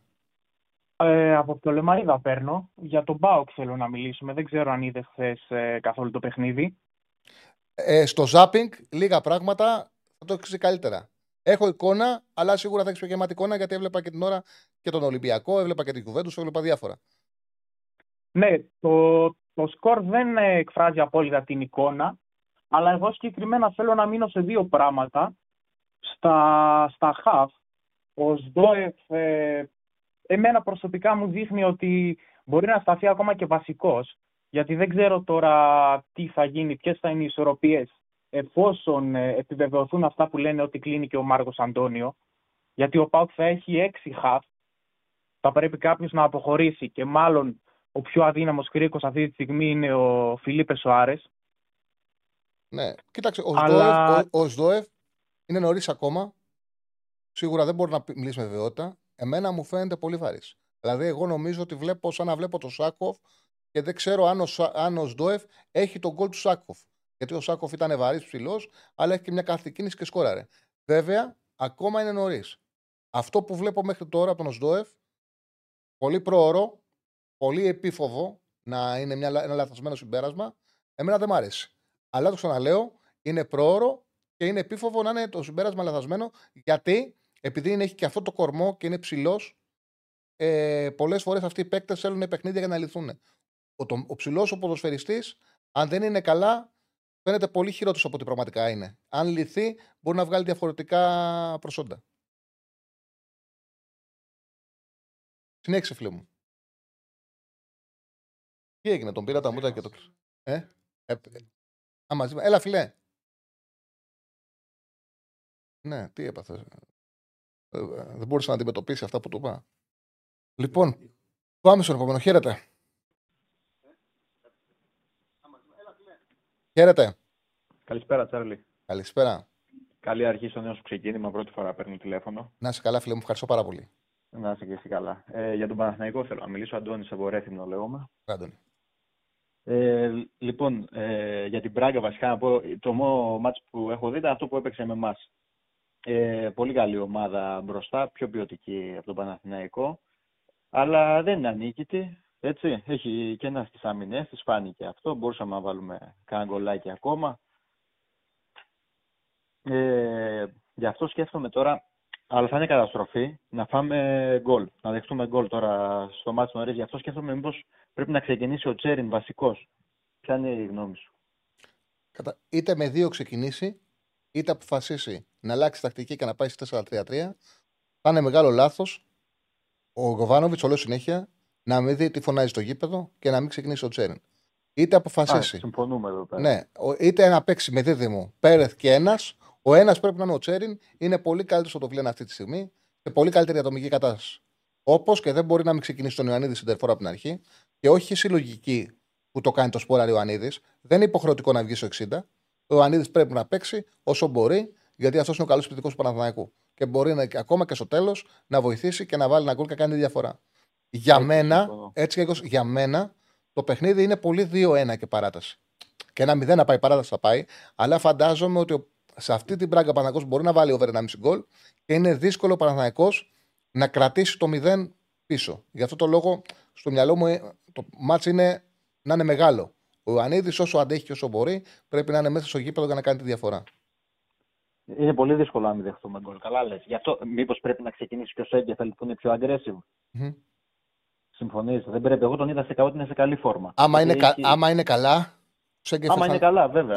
Ο Σέγκεφελ θα είναι βασικός. Γιατί το βασικό δίδυμο του Παναθηναϊκού είναι ο Σέγκεφελ με τον Μάγνουσον. Άμα είναι καλά, θα είναι βασικός. Τα ερωτήματα είναι για το αν θα παίξει ο Ιωαννίδης ο Σπόρα. Από ρεπόρτερ που είναι αξιόπιστοι λένε ότι αυτή τη φορά έχει αποφασίσει να βάλει τον Ιωαννίδη. Αν θα παίξει ο Τσέριν ή ο Βιλένα, γιατί είναι φανερά σε καλύτερη κατάσταση ο Τσέριν. Και ο Μαντσίνη θα παίξει, αλλά αν θα πάει δεξιά, που για μένα πρέπει να πάει δεξιά, ή αν θα πάει αριστερά για να παίξει δεξιά ο Παλάσιος. Εγώ λέω δεν έχει να κάνει. Ίσως να είναι καλύτερος παίξει ο Παλάσιος στο Βέρμπιτς. Δεν κρίνω αυτό. Εγώ θεωρώ ότι πρέπει να παίξει ο Μαντσίνη δεξιά, γιατί εκεί η Μπράγκα με τον, πάνω στο Μαρίν δέχεται φάσεις. Και αυτό ο Παναθηναϊκός θα πρέπει να το χρησιμοποιήσει με το Μαντσίνη που έχει καλύτερα τελειώματα. Δέχεται έτσι, αλλά δεν γίνεται να μην ξεκινήσει και ο Παλάσιος. Λέει ο Βέρμπιτς ακόμα. Κοίταξε, κατά την άποψή μου, σε αυτά τα μάτια ο Παναθηναϊκός να παίζει με τριάδα στο κέντρο. Δηλαδή να παίζει εξάρι και δύο εσωτερικοί. Και να πάει στην πλευρά του Χουανκάρ ο Τζούρισιτς και να μπαίνει πιο μέσα. Ο Παναθηναϊκός έτσι κι αλλιώς και πέρσι τα ντέρμπι Γκοβάνοβιτς τα έβγαζε με τριάδες. Με τριάδες, βέβαια. Ναι. Βέβαια. Έτσι. Εγώ επίσης σκεφτόμουν, λόγω αυτού που είπαμε, ότι άμα δεχθεί γκολ θα είναι δύσκολη κατάσταση. Δηλαδή, άντε να το ανοίξεις μετά το μάτς, πρέπει να ξεκινήσει και ο Κότσιρας βασικός, που είναι πιο αμυντικογενής από τον Βαγιανίδη. Νομίζω ότι δεν θα πάει σε τόσες αλλαγές. Το βασικό μπακ του Παναθηναϊκού είναι ο Βαγιανίδης. Με τον Βαγιανίδη πήγε μια χαρά στα παιχνίδια με τη Μαρσέικ. Και θα σου πω και κάτι, φίλε μου, με την Μπράγκα. Μπορεί να έφαγε τις φάσεις ο Παναθηναϊκός από την πλευρά του Βαγιανίδη, όμως άμα δεις προσεκτικά, το πρόβλημα δεν ήταν δικό του. Είχε υπερφορτώσει ο Αρτούρ Ζόρζ εκείνη την πλευρά, είχε βάλει και τον Αμπέλ Ρουίς, είχε πει και στον Ρικάρντο Όρτα, γίνεται σοσπιτικός και πήγαινε στην πλευρά του Μπρούμα και ήταν τρεις παίκτες και τον βάλανε στη μέση. Σε καμία φάση δεν έχασε ο Βαγιανίδης ένας με έναν τον αντίπαλό του. Σε όλες τις φάσεις που δημιουργήθηκαν είναι τρεις και έχουν βγάλει συνεργασία. Εγώ το έχω πει και την περασμένη Πέμπτη. Σε εκείνο το τρίκ ο Γιωβάνοβιτς δεν απάντησε. Δηλαδή του φόρτωσαν την πλευρά και δεν έκανε κάτι για να καλύψει ή μπορεί και να έκανε και να μην το απέδωσαν οι παίκτες του. Δεν είδαμε πάντως να απαντά σε αυτό που έκανε η Μπράγκα από το 36 και μετά ο Παναθηναϊκός. Τακτικά. Δηλαδή να βγάλει παραπάνω παίκτη στη συνεργασία που βγάζε Ρικάρντο Όρντα, Αμπέλ Ρουίς και Μπρουμά από τα αριστερά. Δεν προσαρμόστηκε. Όχι, δεν προσαρμόστηκε ποτέ. Καθόλου. Ναι. Δηλαδή είναι άδικο για τον Βαγιανίδη να θεωρούμε ότι επειδή μπήκαν δύο γκολ από εκεί ότι φταίει ο Βαγιανίδης. Ήτανε μόνος. Συμφωνώ απολύτως. Όχι, δεν πρέπει να του το λογίσουμε αυτός προσωπικό λάθος. Απλά σαν γενικότερη ομαδική λειτουργία το είπα περισσότερο. Λοιπόν, αυτό πρέπει να ξεκινήσει ο Σέγκεφελ βασικός, άμα είναι σε καλή κατάσταση, γιατί ο Μάγνουσον Πιεβντά είναι λίγο δύσκολο.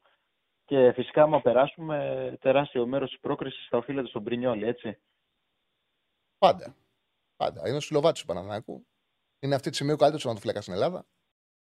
Δεδομένα. Αν μου επιτρέπεις να κάνω και ένα σχόλιο για το πρωτάθλημα. Πολύ συγκυριακή ήταν η ισοπαλία της ΑΕΚ. Είναι πάρα πολύ καλή ομάδα. Ίσως να έφταιγε η τύχη βασικά. Εντάξει, τώρα ήταν ατυχία μεγάλη το αποτέλεσμά της και τη θεωρώ απόλυτο φαβορί για τον τίτλο. Δεν πιστεύω ότι θα μπορέσουμε να τη χτυπήσουμε. Κοίτα, εγώ έχω μάθει τέλη Αυγούστου να μην μιλάω για φαβορί, ούτε στο ελληνικό πρωτάθλημα, ούτε στο Champions League, εκτός αν μιλάμε για τη Manchester City. Και ας πω κάτι, αν σκέψου του. Πέρσι τέτοια εποχή, άμα σου λέγανε ποιο είναι το φαβόρι για το πρωτάθλημα, θα έβαζες την ΑΕΚ? Όχι. Ούτε μία στο εκατομμύριο. Ναι, και είχαν και στοιχηματικές τότε. Είχαν ένα 50 τον Ολυμπιακό. Ναι. Η ΑΕΚ, το πρώτο τους παιχνίδι με την 11η που άρχισε να μπορεί να αποδώσει το ποδόσφαιρο του Αλμέιδα, το έκανε 14 Σεπτεμβρίου στο Αγρίνιο.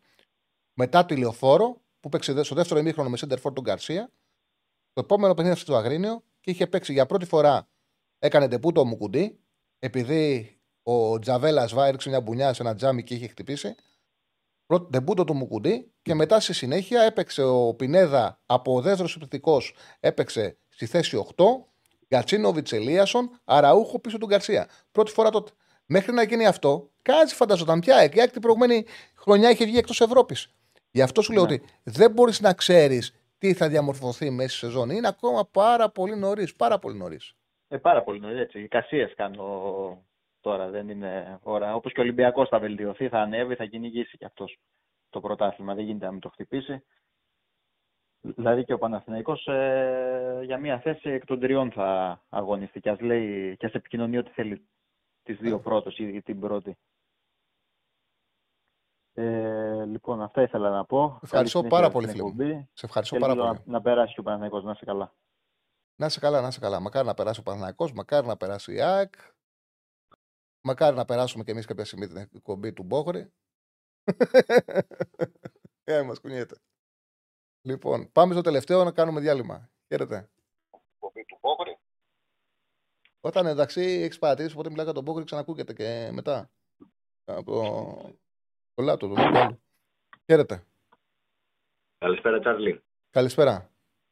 Πρώτη φορά μιλάμε, από Αθήνα τηλεφωνώ. Ναι, φίλε μου. Τίποτα, λίγο για τη Βασίλισσα να μιλήσουμε λίγο. Δεν ξέρω αν είδες και προχθές με τη Σέλτα. Για τη Ρεάλ, πες μας. Είπα πράγματα την Παρασκευή. Θεωρώ ότι έχει μπει εκπληκτικά. Ναι. Ο Αντσελότη είναι ο καλύτερος προπονητής. Ναι, ο Αντσελότη είναι ο καλύτερος προπονητής. Να πας να του δώσεις ένα ταλέντο με προσόντα και να πεις αυτό το παίχτη, θα κάνεις αυτό. Θα βάλω τον μπροστά σου, τον δίπλα σου να παίζει έτσι για να τα αξιοποιήσει. Δηλαδή αυτό που έχει κάνει με τον Μπέλιγχαμ, που τον έχει συνέχεια στις τελικές, είναι δικό του. Ο άνθρωπος σε αυτό το πράγμα είναι επιστήμονας.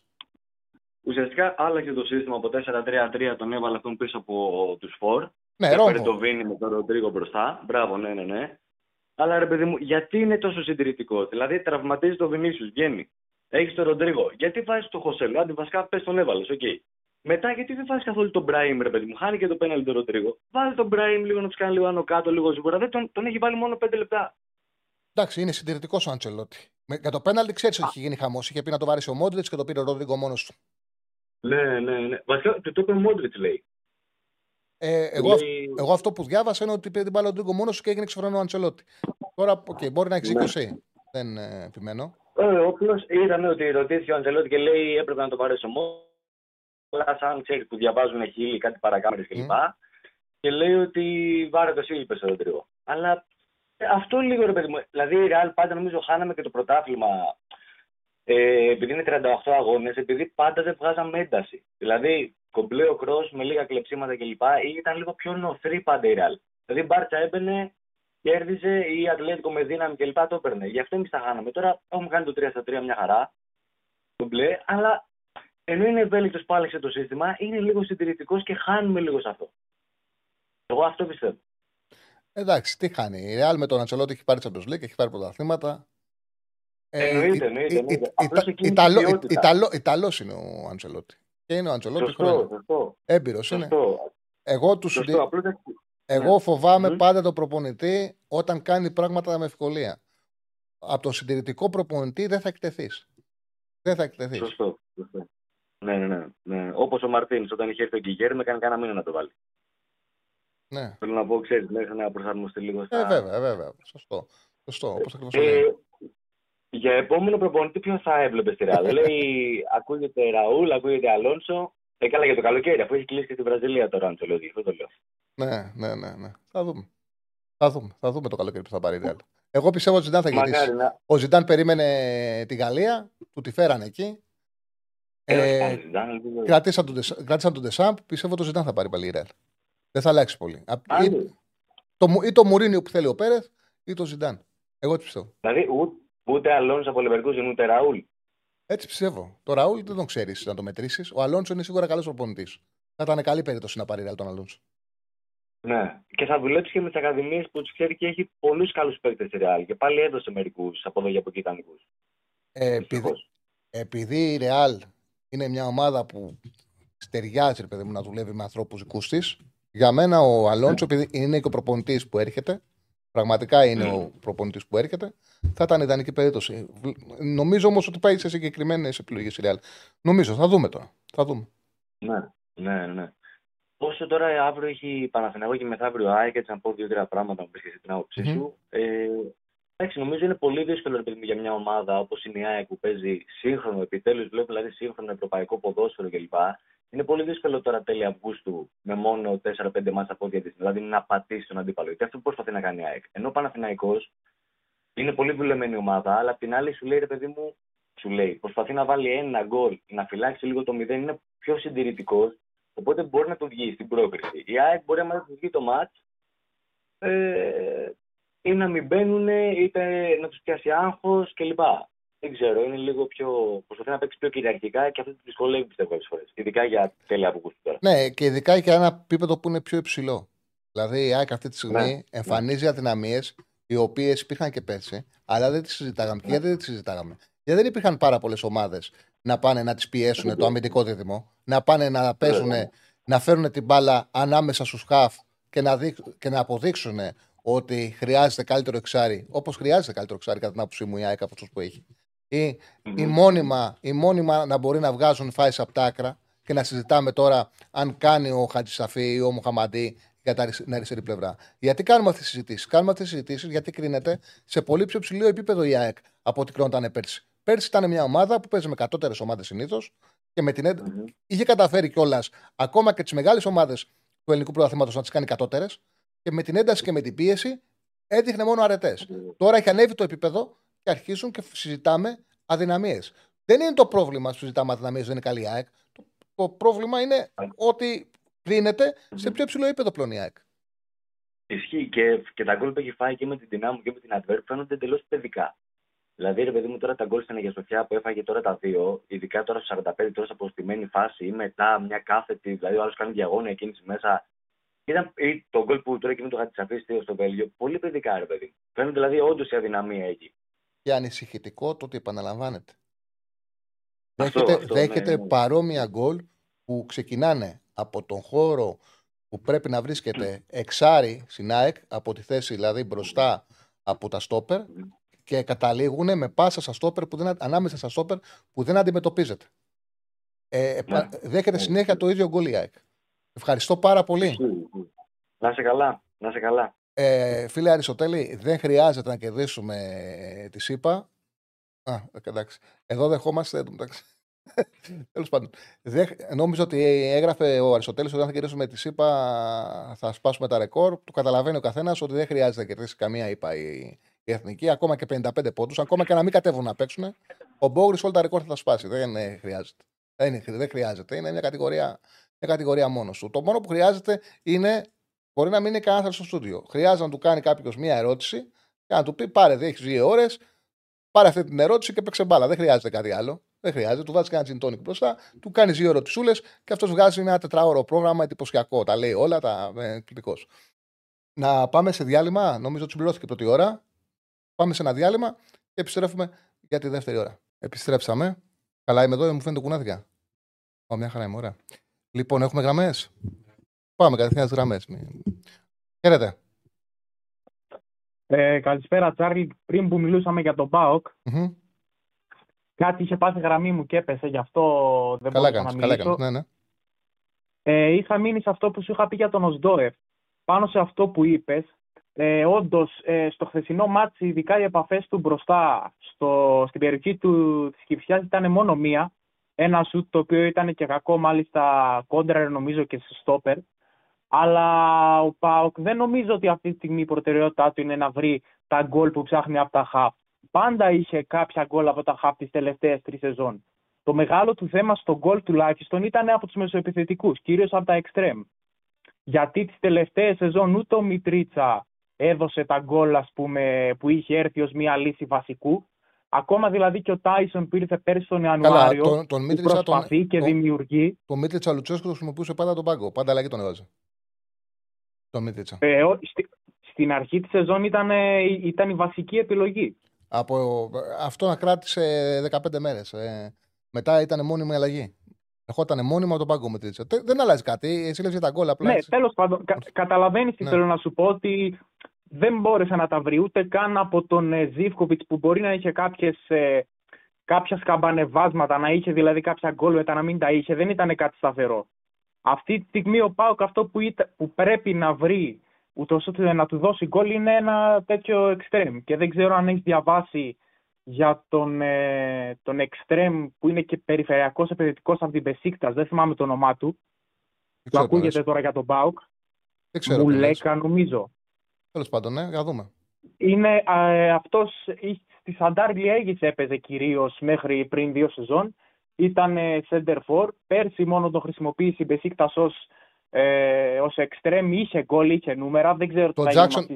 Το Jackson Μουλέκα λες, που όντως γράφεται για την καταστάτη του Νάρη. Ναι. Γράφεται και η άλλη περίπτωση είναι αυτή που έχει γραφτεί του Ρεϊνιέρ. Ο συγκεκριμένος. Μάλιστα, είχε βάλει πέρσι 5 γκολ στην Μπεσίκτας στο πρωτάθλημα. Πρόπερσι είχε βάλει 12 γκολ στην Κασιμπάς. Φαίνεται ότι είναι, όπως λες, ένας ακραίος επιθετικός που έχει τον γκολ. Στην Κασιμπάς ήταν σέντερφορ όμως. Α, γι' αυτό έβαλε στην Κασιμπάς τα 12 γκολ. Ναι, πέρσι στην Μπεσίκτας ήταν ξεκάθαρα ή δεξιά ή αριστερά και στις δύο θέσεις. Ναι, σέντερφορ το δίνουν, θα το ψάξω αν το προχωρήσει. Αν προχωρήσει περίπτωση, θα κάτσω να βρω στοιχεία για τον ποδοσφαιριστή. Και η άλλη περίπτωση που εγώ προσωπικά δεν τον ήξερα τον ποδοσφαιριστή είναι, φαίνεται, ο Ρεϊνιέρ της Ρεάλ Μαδρίτης. Γνωστός ποδοσφαιριστής. Δεν ήξερα τι κάνει, πού ήταν. Πέρσι ήταν στη Χιρόνα, χωρίς να κάνει κάτι το σημαντικό, πολύ βαρύ συμβόλαιο. Δεν καταλαβαίνω το λόγο για να κινηθεί ο ΠΑΟΚ για μια τέτοια περίπτωση. Θα δούμε. Δεν ξέρω πώς το κρίνεις εσύ. Δεν τον γνωρίζω το παίχτη. Η Real πριν 2 σεζόν δαπάνησε 30 εκατομμύρια για να το φέρει. Μάλιστα. Έχει κάποια αξία. Δεν έχει αποδείξει κάτι στην Ευρώπη. Προς το παρόν αυτοί οι δύο στόχοι είναι για τους εξτρέμ στον ΠΑΟΚ.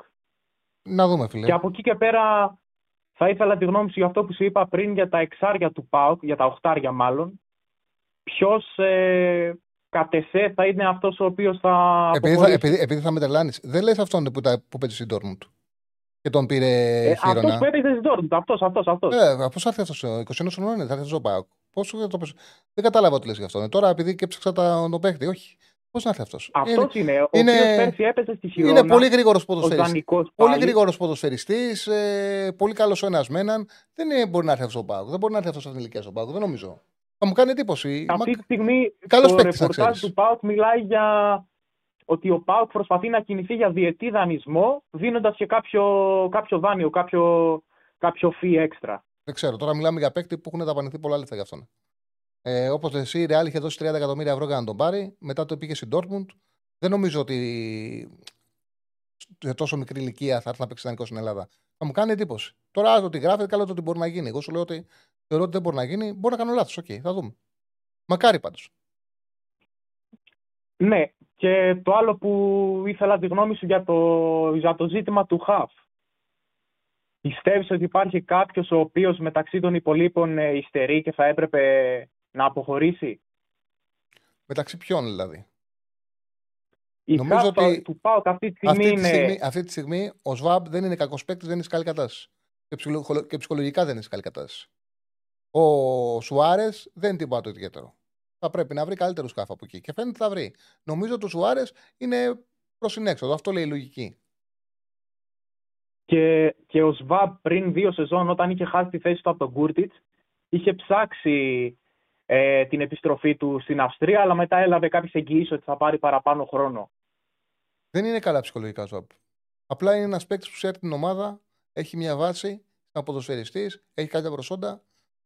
Δεν είναι εύκολο να τον αφήσει να φύγει. Τα λάθη που κάνει φέτος πάντως δεν τα είχε κάνει ποτέ. Συμφωνώ. Κάποια άλλη σεζόν σε τόσο μεγάλη. Ακραία λάθη, ακραία λάθη. Ο Τσιγκάρας, εντάξει, είναι μόνιμο σε 6, κάνει 6 κινήσεις πολύ καλά. Δεν νομίζω ότι θα τον πειράξει ο Λουτσέσκου και ψεύω και ότι δύσκολα θα χάσει θέση στους 11. Ο Τσιγκάρας φάνηκε ότι με ανορθόδοξο τρόπο ο δανεισμός του στην Τουλούζ τον βοήθησε. Μάλλον δεν έκανε πιο όριμο. Ανέπτυξε και περισσότερο τις επιθετικές του αρετές. Έχει έρθει καλά ο Τσιγκάρα, συμφωνώ. Ναι. Ευχαριστώ πολύ. Αυτά να μην τρώω το χρόνο του. Ευχαριστώ πάρα πολύ. Ευχαριστώ. Μια χαρά ζήτηση κάναμε, δεν τόσο χρόνο μου. Αυτή είναι και το νόημα της εκπομπής, να βγαίνετε να συζητάμε. Νομίζω το να βάζει ο Ματίας ο Πινέδα δεξί μπακ είναι ένα τρίκ που δεν βγαίνει. Κοίταξε, για τον, γίνεται πολύ αυτή η συζήτηση. Η αλήθεια είναι ότι ο Αλμέιδα έχει πολύ μεγάλη εμπιστοσύνη στον Πινέδα, ότι μπορεί να του καλύψει όλους τους χώρους. Πολλές φορές προτιμά από το να κάνει μια αλλαγή. Και αυτό έχει μια λογική. Όταν έχει πρόβλημα σε μια θέση, να λέει στον Πινέδα: έχω πρόβλημα στα δεξιά, στην άμυνα, πήγαινε να κάνει το ξυμπάκ. Έχω πρόβλημα στα αριστερά της επίθεσης, πήγαινε να κάνει το αριστερό εξτρέμ. Γιατί θεωρεί ότι έχει την ικανότητα σε όποιο χώρο χρειαστεί να τον βάλει και να αποδώσει. Βέβαια, του στερεί χρόνο από την καλή του θέση, που είναι στη θέση 8. Και εγώ θεωρώ ότι και με την Adverb, για παράδειγμα, έπαιζε πάρα πολύ καλά ο Πινέδα στη θέση 8, και μετά τον πήγε από ένα σημείο και μετά στο πλάι. Εκεί βέβαια, το ξαναλέω, ήθελε να γλιτώσει αλλαγή. Το κάνει συχνά αυτό ο Αλμέιδα. Όπου έχει πρόβλημα, στον Πινέδα έχει εμπιστοσύνη. Αυτή είναι η λογική του. Ο κάθε προπονητής έχει και τις ιδιορυθμίες του. Δεν υπάρχει ούτε τέλειος προπονητής. Ο προπονητής χωρίς αιμονές. Για παράδειγμα, όταν είχε έρθει ο Αλμέιδα στην ΑΕΚ, αυτό το οποίο μου είχε μεταφερθεί από άνθρωπο ο οποίος γνώριζε καλά το πρωτάθλημα του Μεξικού που είχε πετύχει ο Αλμέιδα, είναι ότι είναι ένας προπονητής που καμιά φορά ανακατεύει πολύ τις θέσεις. Δηλαδή, μπορεί μου είχε πει να πάρει το σεντερφόρ να το κάνει αμυντικό χαφ, να πάρει το δεκάρι να σου κάνει δεξιμπακ. Έχει αυτή την τρέλα ο Αλμέιδα. Και αποδείχτηκε, επειδή μου είχε φανεί ακραίο όταν το είχα ακούσει, αποδείχτηκε στην πράξη ότι ήταν απόλυτα σωστό. Του βγήκε. Εντάξει, φέτος έχει η ΑΕΚ πολύ μεγαλύτερη δυσκολία, γιατί έχει να αντιμετωπίσει τα συνεχόμενα παιχνίδια, την κούραση που φέρνουν τα συνεχόμενα παιχνίδια, την ανάγκη για rotation που φέρνουν τα συνεχόμενα παιχνίδια. Οπότε χρειάζεται να παίρνει πάρα πολλές αποφάσεις. Και όταν παίρνεις πολλές αποφάσεις και προσπαθείς ταυτόχρονα όλα αυτά να τα κάνεις μέσα σε ένα γρήγορο επιθετικό ποδόσφαιρο, η δυσκολία είναι πάρα πολύ μεγαλύτερη. Και τα προβλήματα θα φαίνονται πιο εύκολα. Είναι δύσκολη χρονιά για την ΑΕΚ, αλλά θα δούμε πώς θα αντιμετωπίσει, ακόμα είναι νωρίς. Πάμε στον επόμενο φίλο. Χαίρετε. Χαίρετε. Καλησπέρα, Τάρλη. Καλησπέρα. Είμαι ο Χρήστος από Σαλαμίνα. Έλα, Χρήστο. Σε εκτιμώ πολύ και ήθελα να τα πούμε έτσι και από τη ζωντανά. Να είσαι καλά. Θα ήθελα να μιλήσουμε λίγο για τον Παναθηναϊκό.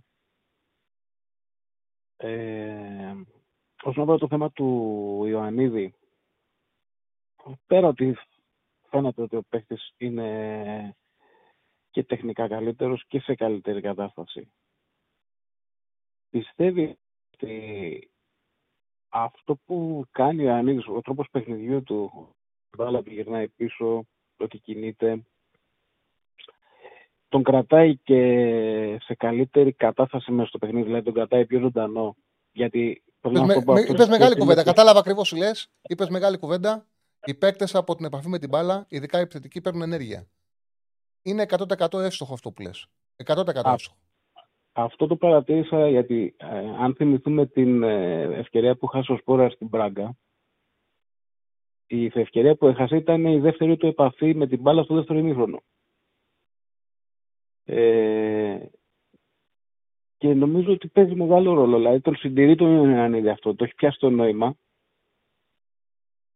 Αλλά μπορεί και το κάνει. Γιατί για να καταλάβεις, όταν ο Σπόραρ του περνάνε την μπάλα και είναι μπροστά τα στόπερ, κατευθείαν πέφτει κάτω και τη χάνει. Ο Ιωαννίδης την κρατάει, βγαίνει στο πλάι, κατευθείαν μετατρέπεται σε εξτρέμ και δημιουργεί. Είναι και θέμα ικανότητας. Όλοι οι μεγάλοι σεντερφόρ, οι σύγχρονοι, Μπεντζεμά, Κέιν, όσοι μεν ακόμα ανοίξει την Νάπολη, κάνουν αυτό που κάνει τώρα ο Ιωαννίδης. Μάλλον κάνει ο Ιωαννίδης αυτό που κάνουν αυτοί. Γιατί το ποδόσφαιρο είναι αναλογικό.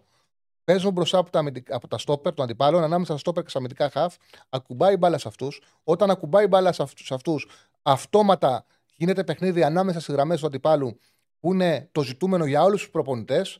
Και γίνονται αυτοί οι δημιουργοί και έχουν την κίνηση των εξτρέμ και των παίκτων που έρχονται από πίσω να αξιοποιήσουν. Είναι μεγάλο πράγμα αυτό που λένε, για παράδειγμα, ότι ο Σπόραρ είναι σεντερφόρ και έχει κίνηση στην περιοχή. Όλοι οι επιθετικοί σύγχρονοι, όλοι οι μεγάλοι επιθετικοί πλέον, ακόμα και ο Λεβαντόφσκι που δεν έπαιζε έτσι, τώρα παίζει έτσι, θέλουν την μπάλα ανάμεσα στα στόπερ και στα χαφ. Γιατί άμα βάλεις την μπάλα ανάμεσα στα δύο στόπερ και στα δύο χαφ, αυτόματα δημιουργεί συνθήκες για να ανοίξεις όλη την άμυνα. Όλοι παίζουν έτσι πλέον. Δεν υπάρχει αυτό το πράγμα. Ο center for της κίνησης μόνο στην περιοχή είναι ο παίκτης ο οποίος μπαίνει σαν αλλαγή. Μπαίνει σε κουρασμένη άμυνα για να γεμίσει την περιοχή. Το ποδόσφαιρο έχει πάει εκεί πλέον.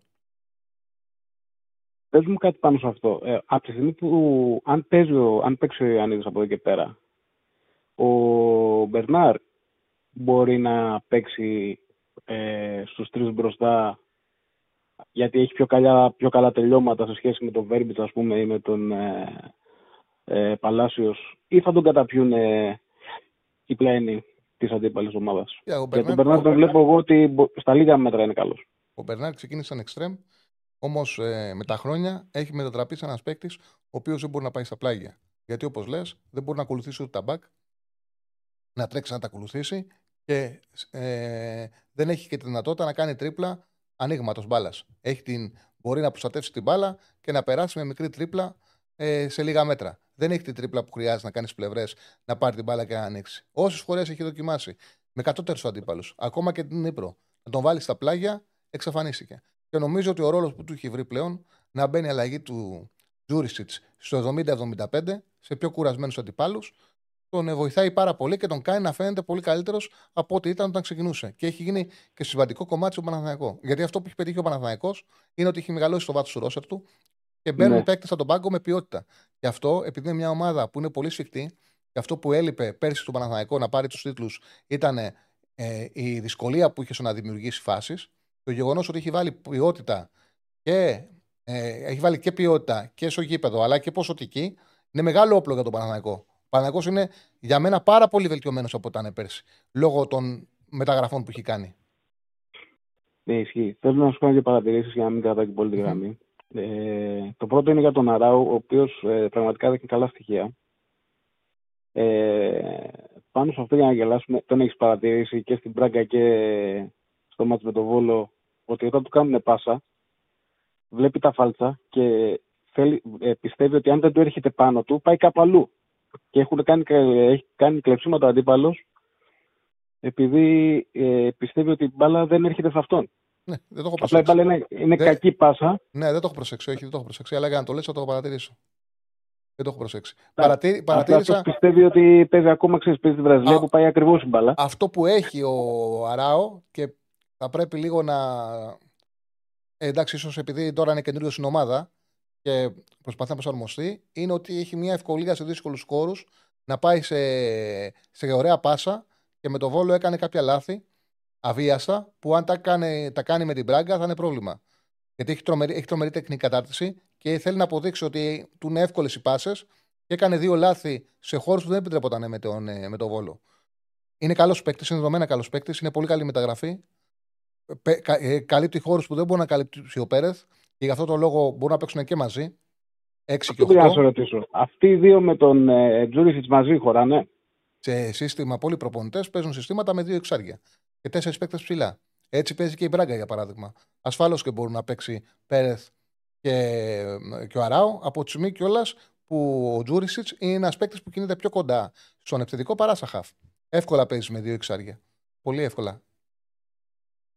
Αυτό που βλέπω, για να κλείσω, που μου έκανε εντύπωση ιδιαίτερη, είναι ότι έχει ανέβει τόσο το επίπεδο που η Μπράγκα πήρε ένα παιχνίδι σβηστή που κάποτε, ας πούμε, στις ελληνικές ομάδες αυτό το έκανε η Arsenal, το έκανε η Μπαρσελόνα,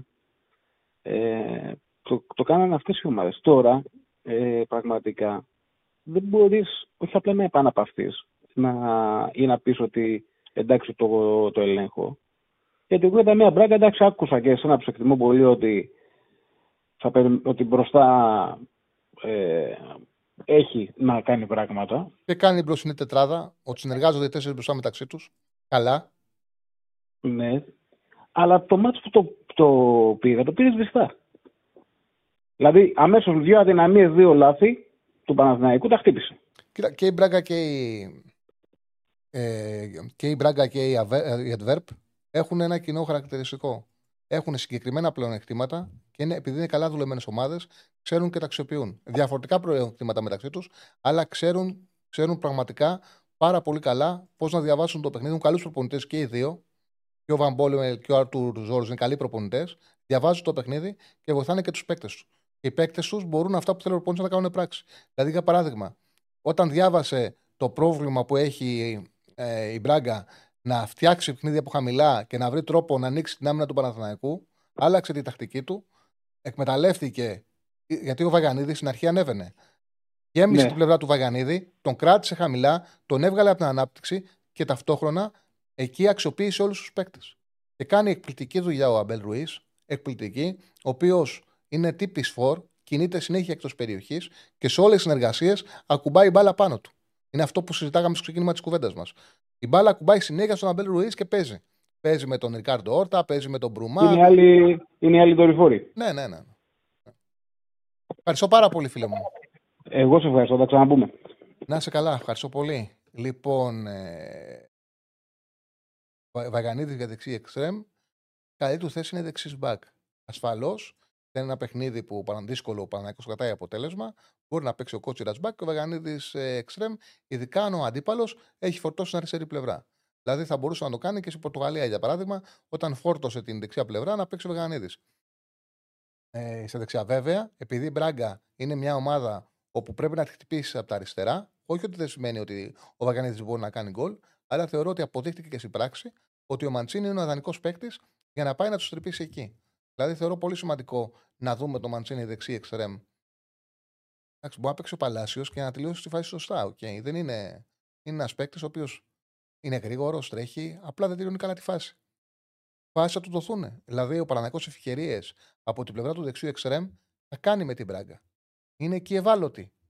Έχουν πλεονεκτήματα επιθετικά, αλλά αμυντικά η Μπράγκα είναι μια ομάδα ευάλωτη που φάγε στα δύο πρώτα παιχνίδια από δύο τέρματα στο Πορτογαλικό Πρωτάθλημα, με το Φαρμαλικάο και με την Τσάβες, που ο Παναθηναϊκός τη σκόραρε και έχει και άλλες φάσεις να κάνει γκολ. Φάσεις θα τις κάνεις. Απλά έχει και αυτή τα όπλα της. Και είναι καλά δουλεμένη η ομάδα. Πάμε κατευθείαν στον επόμενο. Χαίρετε. Χαίρετε. Έλα, Τσαβλή. Έλα, φίλε μου. Καλησπέρα, μ' ακούς? Καλησπέρα, μια χαρά. Έλα, μετά από 20 τηλεφωνήματα και 20 λεπτά στην αναμονή. Αυτό είναι καλό, βέβαια. Αυτό είναι καλό, βέβαια, γιατί η εκπομπή σου πάει πολύ καλά. Καλή αρχή να σου πω. Νίκος από Κέρκυρα είμαι, ΑΕΚΤΖΙΣ. Βγήκαμε κι εμείς από τις τρύπες μας μετά από χρόνια, μας έκαναν Αλμίδα. Με αυτή την ομάδα που παρουσίασε. Καταρχήν, πριν συνεχίσω, θέλω να στείλω λίγο τα φιλιά μου στους φίλους μου που δουλεύουν σε πισίνες, παραλίες, ανασκαφές, μπαρ, beach bar. Είμαστε από Κέρκυρα. Είμαστε όλη σεζόν. Ήθελα να πω ότι κάνετε πάρα πολύ καλή δουλειά. Εσύ, σε παρακολουθώ από πέρσι και είσαι πάρα πολύ αντικειμενικός. Και πιστεύω ότι με τέτοιες καλύψεις των αγωνιστικών δρόμενων θα κάνουμε και φίλαθλους πιο υγιείς, να μην υπάρχει τοξικότητα. Έτσι. Να είσαι καλά, φίλε μου. Μ' ακούς? Ναι, καθαρά. Καθαρά. Ναι, γιατί. Ναι, μπράβο, γιατί έχουμε λίγο αέρα εδώ. Ναι, γιατί ακόμα και. Δηλαδή, οι ρεπόρτερ ακόμα και της δικής μου ομάδας που ακούω κάποιες φορές, υπάρχουν κάποιες τοποθετήσεις που δημιουργούν λίγο ένα κλίμα. Οπότε άνθρωποι σαν εσένα βοηθάνε το άθλημα και τους φίλαθλους να γίνουν καλύτεροι. Τέλος πάντων, για την ΑΕΚ, αυτό που είπες πριν, θέλω να προσθέσω ότι όντως έχει κάποιες αδυναμίες που φαίνονται τώρα στην Ευρώπη. Και επίσης η ΑΕΚ πέρσι ευνηδίασε τους υπόλοιπους με το παιχνίδι της, αλλά φέτος πλέον την ξέρουν την ΑΕΚ ακόμα και στην Ελλάδα και θα την περιμένουν. Οπότε θα είναι ένα πάρα πολύ ανταγωνιστικό πρωτάθλημα που δεν υπάρχει φαβορί, έτσι. Στην γνώμη μου. Ξέρεις, βλέπω όμως, φίλε. Θα σου πω τι βλέπω. Παίζει Παναθηναϊκός Βόλος. Εμένα μου κάνει εντύπωση αυτή η αγωνιστική. Παίζει Παναθηναϊκός Βόλος. Ο Παναθηναϊκός με rotation. Παναθηναϊκός, κατοχή μπάλας 81, Βόλος 19. Άτσο αποτέλεσμα. Βλέπεις, ναι. Κατοχή μπάλας. Πρόσεχε. Ακρίβεια μεταβιβάσεων. Όπου φαίνεται, όταν έχεις μια καλή ομάδα, μπορεί να πιέσει κατευθείαν, κατεβάσεις τον αντίπαλο τις μεταβιβάσεις. Όταν είσαι αδύναμος στο κέντρος σου, επιτρέψεις τον αντίπαλο να έχει πολύ μεγάλο ποσοστό εύστοχων μεταβιβάσεων. Παναθηναϊκός 92%, Βόλος 65%. Ολυμπιακός Ατρόμητος. Ο Ολυμπιακός με μικρότερο rotation, όμως ο Ατρόμητος, μια ομάδα που στα φιλικά, σε 5 φιλικά δεν είχε χάσει παιχνίδι. Και όλοι πιστεύαν ότι φέτος ήρθε η ώρα να μπει play-off. Πρόσεξε. 4-0 τελικές 27-3. Κατοχή μπάλας 67-33. Ακρίβεια πασών 88-73. Πάμε τώρα. Ναι. ΠΑΟΚ Κηφισιά. Αφήσουμε την Κηφισιά, όμως είναι πραγματικότητα. Με μεγάλο rotation ο ΠΑΟΚ. Πολύ μεγάλο rotation. Ναι. Κατοχή μπάλας 77-23. Ακρίβεια μεταβιβάσεων 85-57.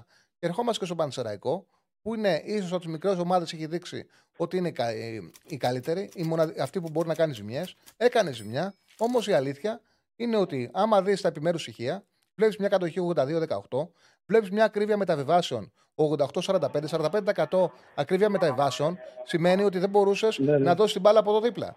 Ήταν περισσότερες πάσεις λαθασμένες. Θέλω να πω ότι αυτό που βλέπω είναι ότι επειδή οι μεγάλοι βελτιώθηκαν πολύ για το δικό τους ανταγωνισμό, δεν έχει συμβεί το ίδιο. Αυτό που βλέπω τώρα στην αρχή είναι δεύτερη αγωνιστική. Μακάρι. Ναι, δύο ταχύτητες. Ναι, έχει ανοίξει περισσότερο η ψαλίδα. Και ακόμα και με μεγάλο ρωτέσιον, αυτό στην εικόνα, ανεξάρτητα αν έρθει μια στραβή, στην εικόνα φαίνεται. Ναι, βέβαια. Και άλλαξε και το ποδόσφαιρο. Μεγάλωσε το rotation. Οι μεγάλες ομάδες το μεγαλώνουν αναγκαστικά, γιατί το ποδόσφαιρο έγινε από 90 λεπτά και 3 αλλαγές. Αυτή τη στιγμή έχει γίνει 105 λεπτά με 5 αλλαγές. Είναι σαν 1,5 αγώνα δηλαδή ουσιαστικά. Mm-hmm. Και για να ανταποκριθούν οι ελληνικές ομάδες σε 3 διοργανώσεις με τόσο μεγάλη διάρκεια αγώνων είναι πάρα πολύ. Για να μην κρατάω την γραμμή, ένα τελευταίο προγνωστικό για τα δύο παιχνίδια. Για ΑΕΚ και Παναθηναϊκό, εγώ πιστεύω ότι στατιστικά ένας από τους δύο θα περάσει στο Champions League. Αν μπορώ να κάνω μια πρόβλεψη, αλλά εσύ τι πιστεύεις, πιθανότητες έχει η κάθε μία της δύο ομάδας?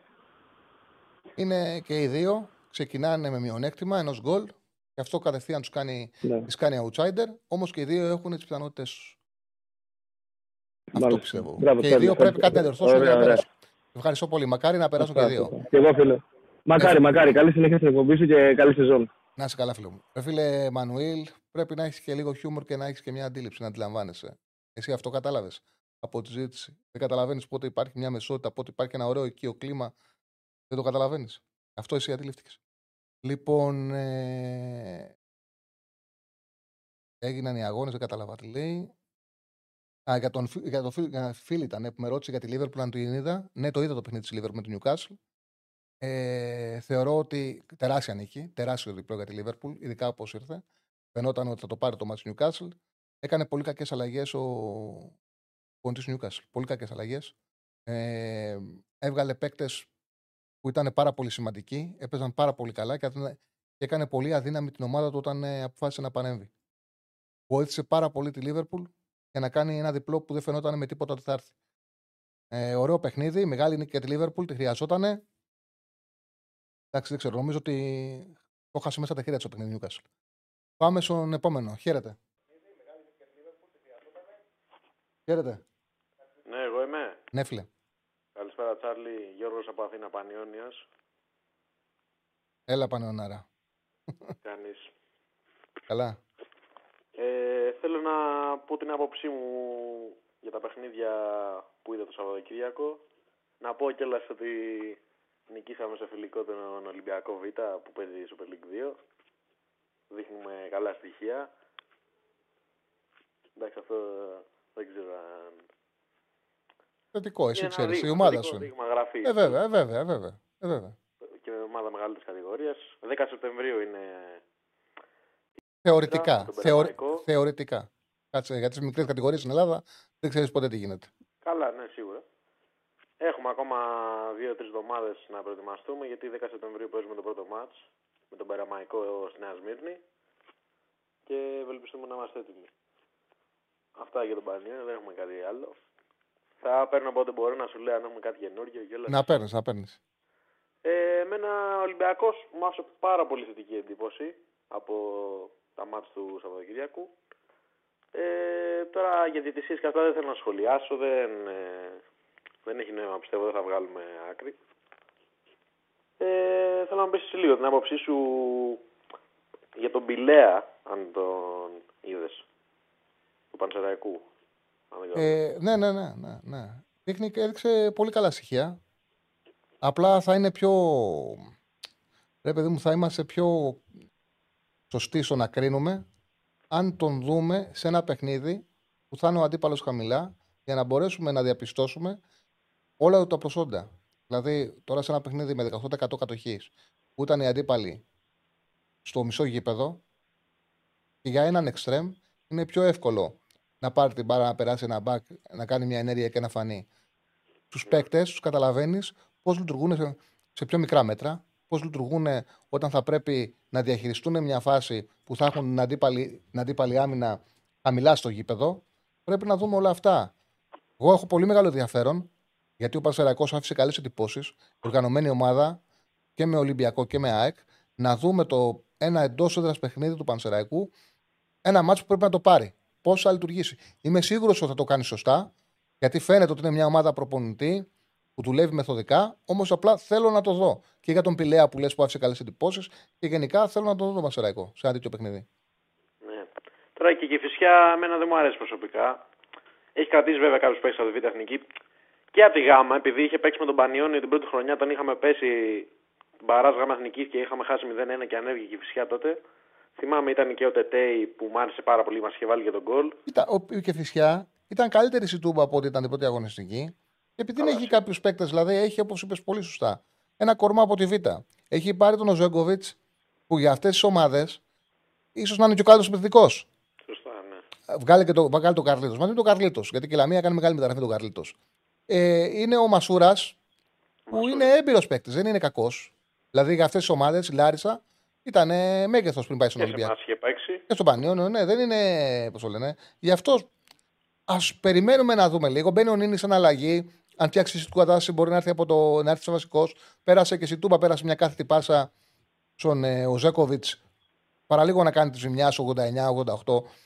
Ας περιμένουμε να δούμε, γιατί ο Αναστασίου είναι έμπειρος προπονητής, είναι καλός προπονητής και είναι απαιτητικός προπονητής. Δεν νομίζω, έτσι όπως έχουν πολλοί στο μυαλό τους, ότι η Κηφισιά θα πάει άκλα αυτή. Θα δώσει μάχη. Θεωρώ ότι η Κηφισιά θα είναι σύντομα πολύ καλύτερη από ό,τι πιστεύουμε. Έτσι πιστεύω εγώ. Κιόλας ότι παίζει με τον Ατρόμητο στη Λαμία θα είναι το μάτς. Mm-hmm. Λόγω έργων στην Κεσσαριανή, οπότε δεν ξέρω πόσο θα βοηθήσει αυτό την Κηφισιά. Δεν θα είναι σαν εντός, ας πούμε, γιατί ναι, εντάξει. Είναι ότι έχει ο Παππούς και η Κηφισιά να πάνε. Έχει θέμα εκεί. Έχεις δίκιο. Έχει θέμα εκεί. Ναι. Αυτά ήθελα να πω. Σας ευχαριστώ πολύ, Τσάρλι. Καλή συνέχεια. Ναι. Ο Ρούπεν Πάρντο έφτασε στη Θεσσαλονίκη για τον Άρη, μου γράφει ο Στέφανος. Είναι ο παγιός του Ολυμπιακού. Εξάρι. Οκ. Εξάρι. Χρειάζεται τους παίκτες. Αποκτήθηκε και ο Βέλεθ. Ενισχύεται ο Άρης. Έχει συμφωνήσει με το Μάτζιο. Έχουμε επιστροφή Μάτζιου. Θετικό. Πάμε στο φίλο, ναι. Χαίρετε. Καλησπέρα. Καλησπέρα φίλο μου. Λοιπόν, Παναθηναϊκός Φώτης από Αθήνα. Έχω και το όνομα του υπερπαίχτη. Λοιπόν, αρχικά, όσον αφορά τη διαχείριση των νέων παιχτών του Παναθηναϊκού, θα ήθελα να σε ρωτήσω. Εσύ δηλαδή, σαν έστω είσαι ο μάνατζερ του Παναθηναϊκού, τους πουλάς, τους κρατάς, τι κάνεις? Για ποιους παίκτες αναφέρεσαι? Ο Βαγιανίδης, ο Ιωαννίδης, τους Έλληνες, έτσι. Που όχι. Είναι υλικό. Θα σου πω, οπωσδήποτε, για να πουλήσεις παίκτη, θα πρέπει να πουλήσεις παίκτη πραγματική του αξία, και όταν τον πας εκεί, να ξέρεις ότι θα κάνεις καλά deal. Γιατί εγώ αυτό πάντα λέω. Δεν έχω και φίλους. Έχω και φίλους manager. Εγώ αυτό τους λέω πάντα, άσχετα που ενδιαφέρονται περισσότεροι, όχι όλοι, γιατί υπάρχουν και άνθρωποι οι οποίοι είναι βαρύγδουποι επαγγελματίες, ενδιαφέρονται για το εύκολο, το γρήγορο κέρδος. Εγώ από αυτό που λέω πάντα πρέπει να κοιτάξεις και το δεύτερο συμβόλαιο, το επόμενο. Αν πας βιαστικά στο εξωτερικό και πας να παίξεις χωρίς να είναι έτοιμος, το πιο πιθανό είναι το επόμενο συμβόλαιο να μην είναι το ίδιο καλό. Να είναι πιο χαμηλό. Αν κάνεις λίγο υπομονή και παρουσιάσεις τον Ιωαννίδη, πάρεις τον Ιωαννίδη, στείλεις τον Ιωαννίδη μεταγραφή, ενώ θα έχει 10 συμμετοχές στην Εθνική Ελλάδος, θα παίξει 3-4 παιχνίδια βασικός, θα κάνει μια χρονιά στον Παναθηναϊκό σαν πρώτο σεντερφόρ, που είναι μεγάλη ευκαιρία του φέτος. Θα την κάνει. Ναι. Με διψήφιο αριθμό νούμερο γκολ, που είναι δεδομένο, αυτό είναι το minimum. Εγώ πιστεύω ότι ο Ιωαννίδης θα έχει πάνω από 15 γκολ φέτος είναι σεζόν. Μετά, και ο ίδιος θα είναι πιο σίγουρος για τον εαυτό του, θα ξέρεις τι πουλάς, θα πάει με αυτοεπίθεση και η ομάδα που θα τον πάρει θα τον στηρίξει. Το ίδιο και για τον Βαγιανίδη. Είναι τελείως διαφορετικό να παίρνεις ένα παίκτη με γεμάτες χρονιές, που γνωρίζει πρώτα ο ίδιος τον εαυτό του ποιος είναι. Και τελείως διαφορετικό, έκανε 2-3 καλά μάτς, ήταν φορμαρισμένος τον Αύγουστο, πάμε να του κάνουμε μεταγραφή. Δυσκολεύει στην επόμενη. Αυτό πρέπει να καταλάβουν όλοι. Ότι πρέπει να μην κοιτάξεις μόνο το τώρα, να κοιτάξεις και το τι θα γίνει μετά από 2-3 χρόνια. Να ανεβάσεις καριέρα σου. Ωραία. Και ναι, και εγώ δεν τη ίδια άποψη είμαι. Αν και πιστεύω ότι θα έπρεπε να τους κρατήσουμε αυτούς τους παίχτες με νύχια και με δόντια. Δηλαδή, αυτοί οι παίχτες μπορούν να σπρώξουν σωμάτε στην Ευρώπη. Οι ομάδες, όπως το ποδόσφαιρο τώρα, οι ομάδες είναι υποχρεωμένες να πουλάνε. Δεν μπορεί να κρατάς παίκτες. Γιατί καταρχάς δημιουργείς και άσχημη σχέση στην αγορά. Έχει αλλάξει το άθλημα. Αλλά θα πρέπει να ξέρεις πότε να πουλάς και θα πρέπει σαν σύλλογος να είσαι προετοιμασμένος γι' αυτό. Δηλαδή, θες να πουλήσεις τον Ιωαννίδη. Να ξέρεις ότι θα τον πουλήσεις το καλοκαίρι και πρέπει να έχεις οντήσει το Μάρτιο να τον αντικαταστήσεις. Να τον αντικαταστήσεις και με καλό φορ, να τον αντικαταστήσεις. Επίσης, προωθώντας και ένα παιδί από την ακαδημία σου, ώστε να κρατήσει το ελληνικό στοιχείο. Δηλαδή, θα πρέπει να είσαι προετοιμασμένος. Όχι, μου κάτσε, τον δίνω. Δουλεύω να τον φέρω έτοιμο και κάποια στιγμή να τον πουλήσω. Δεν μπορείς να μην πουλάς παίκτη. Άλλαξε η εποχή. Δεν μπορείς να πεις ότι όσο τελειώνει το συμβόλαιο του Ιωαννίδη θα παίξει για μένα, ναι. Γιατί αυτόματα και στην πιάτσα των μανατζαρέων, στην πιάτσα του ευρωπαϊκού ποδοσφαίρου αντιμετωπίζεις πρόβλημα, γίνεις εκτός, αλλά και τον παίκτη, μην νομίζεις, τον χάνεις. Ο παίκτη θέλει να ανέβει επίπεδο, αλλά πρέπει να δημιουργήσει συνθήκες να φύγει όταν θα πρέπει και για σένα και για αυτόν. Ναι. Ναι, για να κάνει και την καριέρα που πρέπει. Κατάλαβα. Και ένα τελευταίο όσον αφορά το τακτικό κομμάτι του Παναθηναϊκού. Εντάξει, προπονητής δεν είμαι, έτσι, αλλά από ό,τι έχω δει, εμένα μου αρέσει ο Verbits. Θα σου πω πώς. Ο κόσμος του Παναθηναϊκού δεν τον πιστεύει το Verbits, αλλά τον έχω παρατηρήσει σε μικρούς χώρους και στη θέση του φόρ ή του δεύτερου φόρ. Έχει πολύ καλές κινήσεις και έχει και τελειώματα. Οπότε ένα σύστημα με το Verbit σαν ψευτοενιάρι θα το άκουγα γενικά. Δηλαδή το έχω στο μυαλό μου.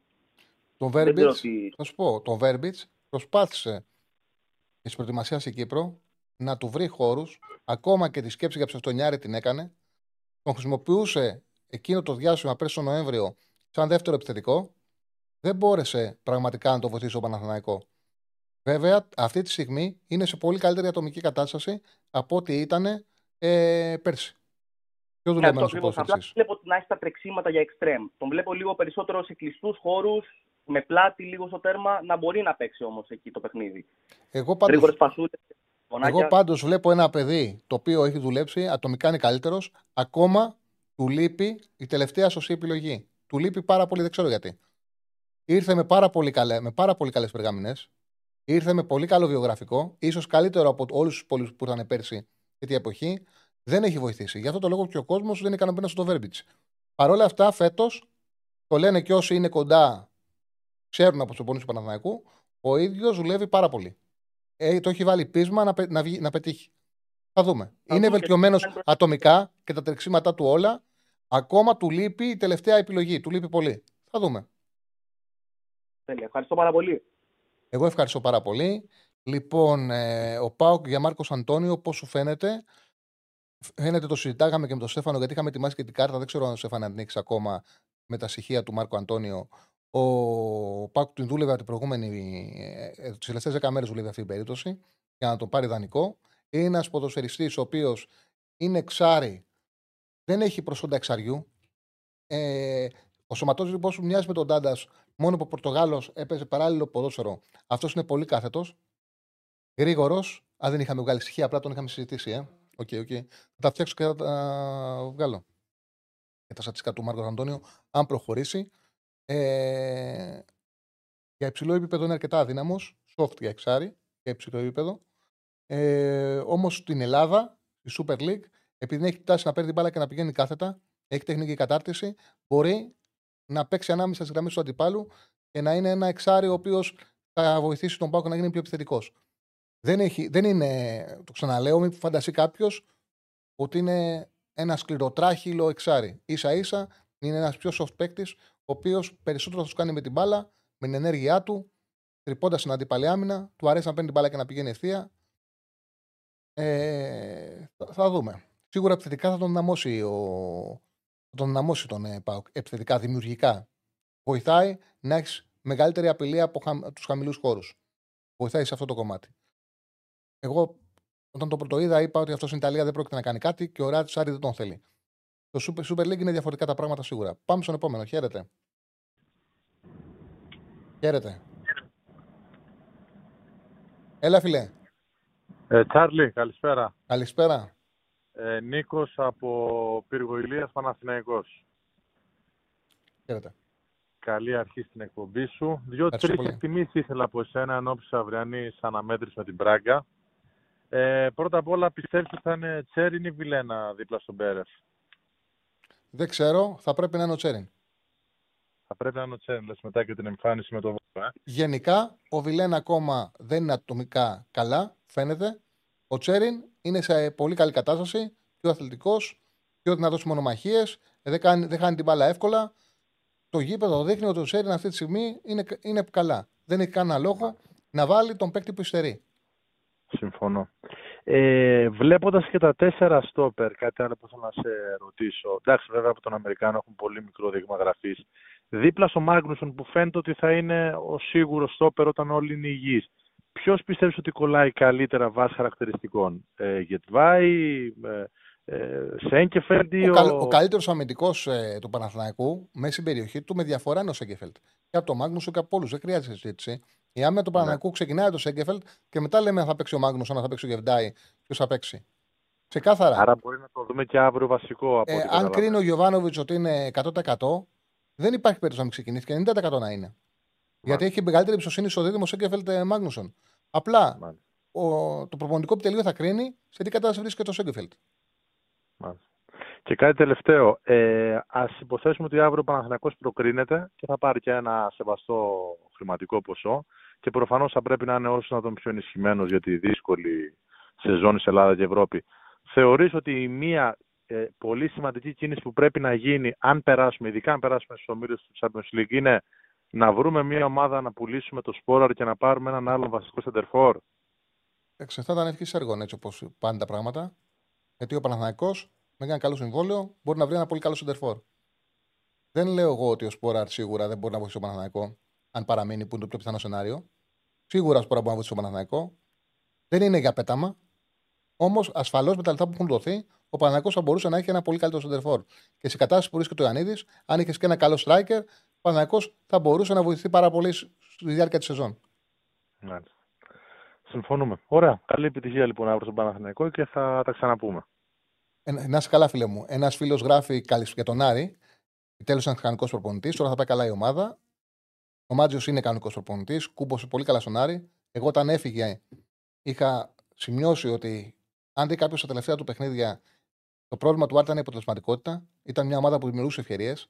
Δεν ήταν παιχνίδια που τα έβλεπε στον Άρη και έλεγες ότι πρέπει να αλλάξει προπονητή. Τώρα βλέπεις τον Άρη και λες συνοθήλευμα. Τότε έβλεπε τον Άρη και έλεγες μια καλή ομάδα που της λείπει τύχη και αποτελεσματικότητα. Και γι' αυτό το λόγο, όταν έφυγε ο Μάτζιος και ανέλαβε ο Μπούργος, τα πρώτα παιχνίδια ο Άρης τα πήρε. Εγώ τότε έγραφα ότι ο λόγος έχουν μείνει πολύ λίγα εισιτήρια για sold out και του Παναθηναϊκού Μπράγκα, μου γράφει ο Σεβάνος. Γι' αυτό διακόπτω, μην το ξεχάσω γιατί πολλές φορές ξεχνάω. Και αυτό είναι σημαντικό γιατί οι φίλοι του Παναθηναϊκού θέλουν να πάνε στο γήπεδο στο ΆΚΑ και να ζήσουν. Έτσι, να θυμηθούν στιγμές της νιώτης τους και να δείξουν και πώς μεγαλώσανε στα παιδιά τους. Όμως για να επιστρέψω για τον Άρη, εγώ αυτό έλεγα και όταν είχε αναλάβει ο Μπούργος, και αν θυμάσαι, είχε κάνει κάποιες νίκες. Ότι οι πρώτες νίκες που κάνει συνήθως ένας προπονητής για να τα πάρει τα επόμενα παιχνίδια, τα credits πρέπει να πάνε και στον προηγούμενο γιατί του άφησε καλή ομάδα. Ο Μάτζιος είχε αφήσει καλή ομάδα στον Μπούργος. Η ομάδα που αναλαμβάνει τώρα ο Μάτζιος δεν είναι καλή, είναι συνοστήλευμα. Και ο προπονητής φαίνεται και από το τι ομάδα παραδίδει. Πάμε στον επόμενο. Χαίρετε. Ο Μάτζιος δεν είναι καλή, είναι συνοστήλευμα. Κλείσε, φιλέ. Κλείσε το YouTube. Έλα, φιλέ. Ναι. Κλείσε το YouTube, σ' ακούω. Ναι, ναι. Καλησπέρα, Μιχάλης από Περιστέρι, Ολυμπιακός είμαι. Έλα, Μιχάλη. Πρώτη φορά περνώ. Καλή επιτυχία στο εγχείρημα αυτό το καινούριο. Να είσαι καλά, να είσαι καλά. Ήθελα να σε ρωτήσω κάτι. Εγώ είμαι Ολυμπιακός, όπως είπα. Τα ματ, επειδή είχα πάει γήπεδο και την Πέμπτη και χθες.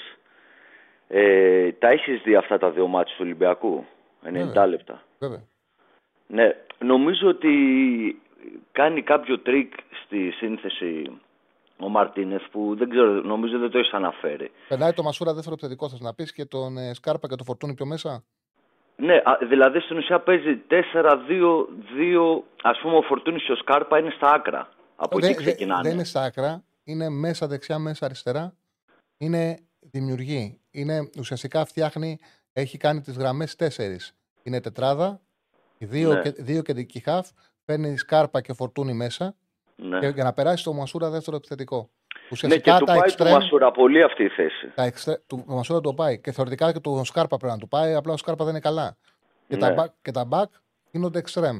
Και με αυτόν τον τρόπο κερδίζεις παίκτη στην ανάπτυξη. Κερδίζεις χαφ, κερδίζεις από παντού. Είναι ένα ωραίο σύστημα, το έχει παίξει και ο Ζουνίδης κάποτε στον Παναθηναϊκό. Θα πρέπει να βοηθήσουν και οι παίκτες, ειδικά οι δύο, όπως λες, δεξιά και αριστερά ακραίοι, αλλά και τα μπακ, ώστε να γίνουν τα back extreme και ο Φορτούνης και ο Σκάρπα να γίνουν δημιουργοί. Ο Φορτούνης το κάνει πολύ καλά, ο Σκάρπα δεν το κάνει. Και λειτουργήσε πολύ καλά και ο Μασούρας σαν κρυφός κυνηγός. Ναι. Βέβαια, αυτό που τώρα, επειδή λέει ο Ολυμπιακός ότι θέλει να πάρει extreme και δεν ξέρω και αν μείνει και ο Φορτούνης, αν πάρει καθαρά extreme, πώς θα λειτουργήσει αυτό. Γιατί βλέπω το έχεις δουλέψει δύο συνεχόμενες φορές. Δηλαδή το εισετάρει στο μυαλό του. Το Μπιέλ το θεωρεί εσωτερικό δημιουργό, όχι δεύτερος σπορ όταν το βάζει. Πάει και έβαλε τον Καρβάλιο χθες στη θέση του Μασούρα με τον Ελαραμπή μπροστά. Δηλαδή, ενώ θα μπορούσε ο Μπιέλ να παίξει το ρόλο του Μασούρα, τον έχει στο μυαλό του. Ναι, να παρότι εγώ πιστεύω, εγώ πιστεύω ότι ο Μπιέλ είναι πιο πολύ για να τελειώνει φάση. Εγώ έτσι πιστεύω. Αυτό λέω, ότι ταιριάζει πιο καλά στο ρόλο που έχει ο Μασούρας σε αυτή την εντεκάδα τώρα που δοκιμάζει. Δεν ξέρω, τώρα από τους καινούριους μου άρεσε ο Έσε αρκετά, πολύ. Ο Κίνη μου κάνει καλή εντύπωση, βέβαια είπες ότι με μικρές ομάδες που δεν έχει κάποιο εξτρέμιο να ταλαιπωρεί, ίσως φαίνεται καλύτερο το μπακ από ό,τι πραγματικά είναι. Απλά έχει κάνει καλά μάτσο ο Κίνη που δεν το περίμενα. Εντάξει, ο Ροντινέ είναι κλασικά καλό. Ο Σκάρπα τον ξέρεις στον HD, επειδή δεν έχω εικόνα. Τώρα έτρεχε, μάρκαρε, προσπαθούσε να πάρει και πρωτοβουλίες, αλλά δεν είδα κάτι ιδιαίτερο. Ο Σκάρπα μέχρι τώρα δεν έχει απογοητεύσει. Δεν είναι αυτό το οποίο περιμένει ο κόσμος του Ολυμπιακού. Δεν φαίνεται να μπορεί να γίνει δημιουργός για την ομάδα. Γιατί η θέση που παίζει πρέπει να φτιάνει τους παίκτες. Εγώ ξαναλέω ότι η χρονιά με τον Αμπέλ Φερέιρα 21-22, 20-21, 21-22 ήταν εντυπωσιακές για τον Σκάρπα και σε νούμερα και σε δημιουργία. Ήταν στην Παλμέιρας. Αυτά τα νούμερα ήταν τελευταία του χρονιά στην Παλμέιρας. Ήταν ο κορυφαίος παίκτης ασίστ με 12 στο βραζιλιάνικο ποδόσφαιρο. Τώρα στις key passes είχε 3,3 ανά αγώνα. Αυτό που βλέπουμε τώρα με αυτό που γράφουν τα στατιστικά του 2022 έχει μια τεράστια απόσταση. Απίστευτη απόσταση. Εγώ βλέποντας τον Σκάρπα και βλέποντας τα νούμερα, θεωρώ ότι είναι σαν να μιλάμε μεγάλο παίκτη. Ειδικά τώρα αυτός ο ποδοσφαιριστής που με το παίρνει την μπάλα σουτάρει να έχει 3,3 κυπάσεις στο 90 λεπτό, είναι σαν να μιλάμε για άλλον. Όμως αυτά δεν έγιναν το 1995, έγιναν το 2022. Και πρέπει να τα έχουμε στο μυαλό μας. Μήπως αν μάθει την ομάδα και πάρει παιχνίδια, δείξει αυτό τον εαυτό που δείχνει κάρτα. Που τα έκανα ξαναλέω στο βραζιλιάνικο πρωτάθλημα το 2022 με την Παλμέιρας. Ναι, θα το δούμε. Πάντως είναι κομβικό και για το Φορτούνι να μην φύγει, γιατί είναι σε τρομερή κατάσταση. Τον έχω δει και από κοντά. Είναι αέρινος, δεν ξέρω, πολύ ελαφρύς με την μπάλα. Δηλαδή κάνει τρομερά μάτσα. Και χθες που βγήκε έπεσε 50% η απόδοση του Ολυμπιακού. Ναι, δεν το συζητάω. Εγώ το έγραψα και κάποιοι ενοχλήθηκαν ότι ο Ολυμπιακός είναι πολύ εξαρτώμενος στο Φορτούνι. Δεν είναι η χρονιά που που επιτρέπει στον Ολυμπιακό η διοίκηση να πει να φύγει. Ναι. Γεια σου. Είναι δύσκολο γιατί πραγματικά τον χρειάζεται ο Μαρτίνεθ πάρα πολύ. Εγώ αυτό βλέπω. Και κάτι τελευταίο για Σέντερφορ, από ό,τι ακούγεται, ψάχνει καλά ονόματα. Δηλαδή, αν πάρει και κάποιο Σέντερφορ από τα ονόματα που ακούγονται, δεν ξέρω αν έχει στο μυαλό του να τον βάζει μαζί με τον Ελκαμπή. Δεν ξέρω, γιατί υπάρχει και ο Ελκαμπίνη και ο Λαραμπή σαν τρίτος. Έτσι όπως παίζει το ποδόσφαιρο, εντάξει, τώρα θα μου πεις ότι ο Ολυμπιακός πρωτάθλημα μπορεί να παίζει με ομάδες όπως με τον Ατρόμητο και να έχει μόνιμα 75-80%. Οπότε να μην είναι πρόβλημα να έχεις δύο επιθετικούς στην περιοχή. Στο νορμάλ ποδόσφαιρο πάντως θες να έχεις παραπάνω χαφ να κερδίζεις σε δημιουργία και σε κατοχή. Οπότε ένα στράικερ με έναν άλλον στράικερ πλέον αποφεύγουν οι προπονητές να τους κάνουν βασικούς στο παλικό του σχήμα. Θεωρώ μήπως ο Ελκαμπή δεν είναι τόσο κλασικό στράικερ και είναι πιο περιφερειακό. Η θέση του Σέντερφορ είναι. Η θέση του Σέντερφορ είναι. Δεν γίνεται πέμπτος σκάφο, Σέντερφορ είναι. Ευχαριστώ πολύ. Ωραία, ευχαριστώ και εγώ. Καλή να είσαι καλά. Πόσο έχουμε σε φανέμα ακόμα? Ωραία. Τελευταία γραμμή και σας αφήνουμε. Λοιπόν, παραδίδουμε γιατί 4 παρά 20 εθνική και μετά ξέρετε ότι έχουμε ένα ρεσιτάλ, μια εκπομπή που θα γράψει ιστορία στο ελληνικό YouTube. Ναι, έχουμε Μπόγρι, Θοδωρή και Αριστοτέλη. Μας έκλεισε. Okay, οπότε να δούμε λίγο την κάρτα μας σημαντική. Να πούμε ότι είμαστε με τον Bet365, μαζί με τον Bet365. Και σήμερα η Ίντερ πρέπει να πάρει την Κάλιαρη. Η Ίντερ δεν πρέπει φέτος να κάνει τα λάθη που κάνει τα προηγούμενα χρόνια. Είναι τρίτη χρονιά του Ιντζάκη. Τις δύο προηγούμενες δεν πήρε πρωτάθλημα παρότι ξεκίνησε φαβορί. Τον έχει σώσει κυρίως το γεγονός ότι πέρσι πήγε τελικό Champions League. Πριν τη σειρά με την Πόρτο, αν έμενε εκτός, θα τον είχαν απολύσει. Ήταν ξεκάθαρο. Όταν πήγε τελικό Champions League όμως, όταν προχώρησε την Πόρτο, συνέχισε, δεν μπορούσαν να τον αντικαταστήσουν με τίποτα. Ήταν το στόχος που γινόταν Ίντερ πολύ μεγάλο. Έφτασε τελικό. Επίσης έχει πάρει τα 4 εγχώρια τρόπαια τα μικρά, 2 Super Cup, 2 κύπελα και τις 2 χρονιές και κράτησε τη θέση του. Όμως φέτος πρέπει η Ίντερ οπωσδήποτε να πάρει πρωτάθλημα. Δεν μπορεί να κάνει γκέλες πλέον όπως αυτές που έκανε τα προηγούμενα χρόνια, πρέπει να ξεκινήσει με διπλό. Μικρός 1,44, λογικό. Ράγιο Βαγεκάνο, Ατλέτικο Μαδρίτης. Η Ατλέτικο έχει πολύ καλή παράδοση στην έδρα της Βαγεκάνο. Τα τελευταία 5 χρόνια περνάει. Είναι τοπικό ντέρμπι, δύο ομάδες της Μαδρίτης. Η Ράγιο όμως έχει μπει πολύ καλά στο πρωτάθλημα, όπως μπαίνει κάθε χρόνο. Τα δύο τελευταία χρόνια μπαίνει καλά στο πρωτάθλημα. Έχει δύο διπλά με πολύ καλά παιχνίδια. 2-0-2 και ήταν πραγματικά πολύ ανώτεροι από τους αντιπάλους τους. Έβγαλε πολυεπιθετικότητα, δύσκολο την κρατάσει 0. Περιμένω για να κρατήσει την παράδοση Ατλέτικο να πρέπει να βάλει πάνω από 1,5 γκολ. Το γκολ είναι στο 1,95, έτσι. 1,95 δεν είναι. Ωραία. Ωραία, αυτό είναι το παρόλο για σήμερα. 1,44 το διπλό της Ίντερ, γκολ σε Ατλέτικο στο 1,95. Λοιπόν, για τον κόσμο που δεν μας άκουσε από την αρχή και είδα μηνύματα που ήρθανε. Δεν έχει αλλάξει η ώρα της εκπομπής. Η εκπομπή κανονικά είναι πάντα στις 5. Όμως λόγω μου το μπάσκετ. Σήμερα και την Τετάρτη θα είμαστε στη 1. Και σήμερα είμαστε στη 1 και την Τετάρτη μετά το παιχνίδι του Παναθηναϊκού θα βγούμε νωρίς για να συζητήσουμε και για τον αγώνα που θα τη Ρεβάνς ΣΑΕΚ αλλά και για όσα έχουν γίνει στο Ολυμπιακό Στάδιο του Παναθηναϊκού με την Μπράγκα. Αύριο κανονικά στην ώρα μας στις 5. Λοιπόν, σε 4 παρά 20 παίζει η εθνικής μας. Ας πάνε τα πράγματα όσο ρεαλιστικά καλύτερα γίνεται. Να βγάλουμε ένα ανταγωνιστικό πρόσωπο και να μην το βγάλουμε βέβαια και να γίνει αυτό το οποίο περιμένουμε όλοι βάσει της εικόνας. Και όσοι έχουν προηγηθεί στην εθνική μας ομάδα, μετά δεν χάνεται η εκπομπή που έχουμε στο κανάλι μας στο YouTube. Ο Μπόγρης θα είναι μαζί με τον Θοδωρή και τον Αριστοτέλη. Πάμε για ρεκόρ. Καλή συνέχεια από μένα. Θα τα ξαναπούμε αύριο κανονικά στην ώρα μας 5.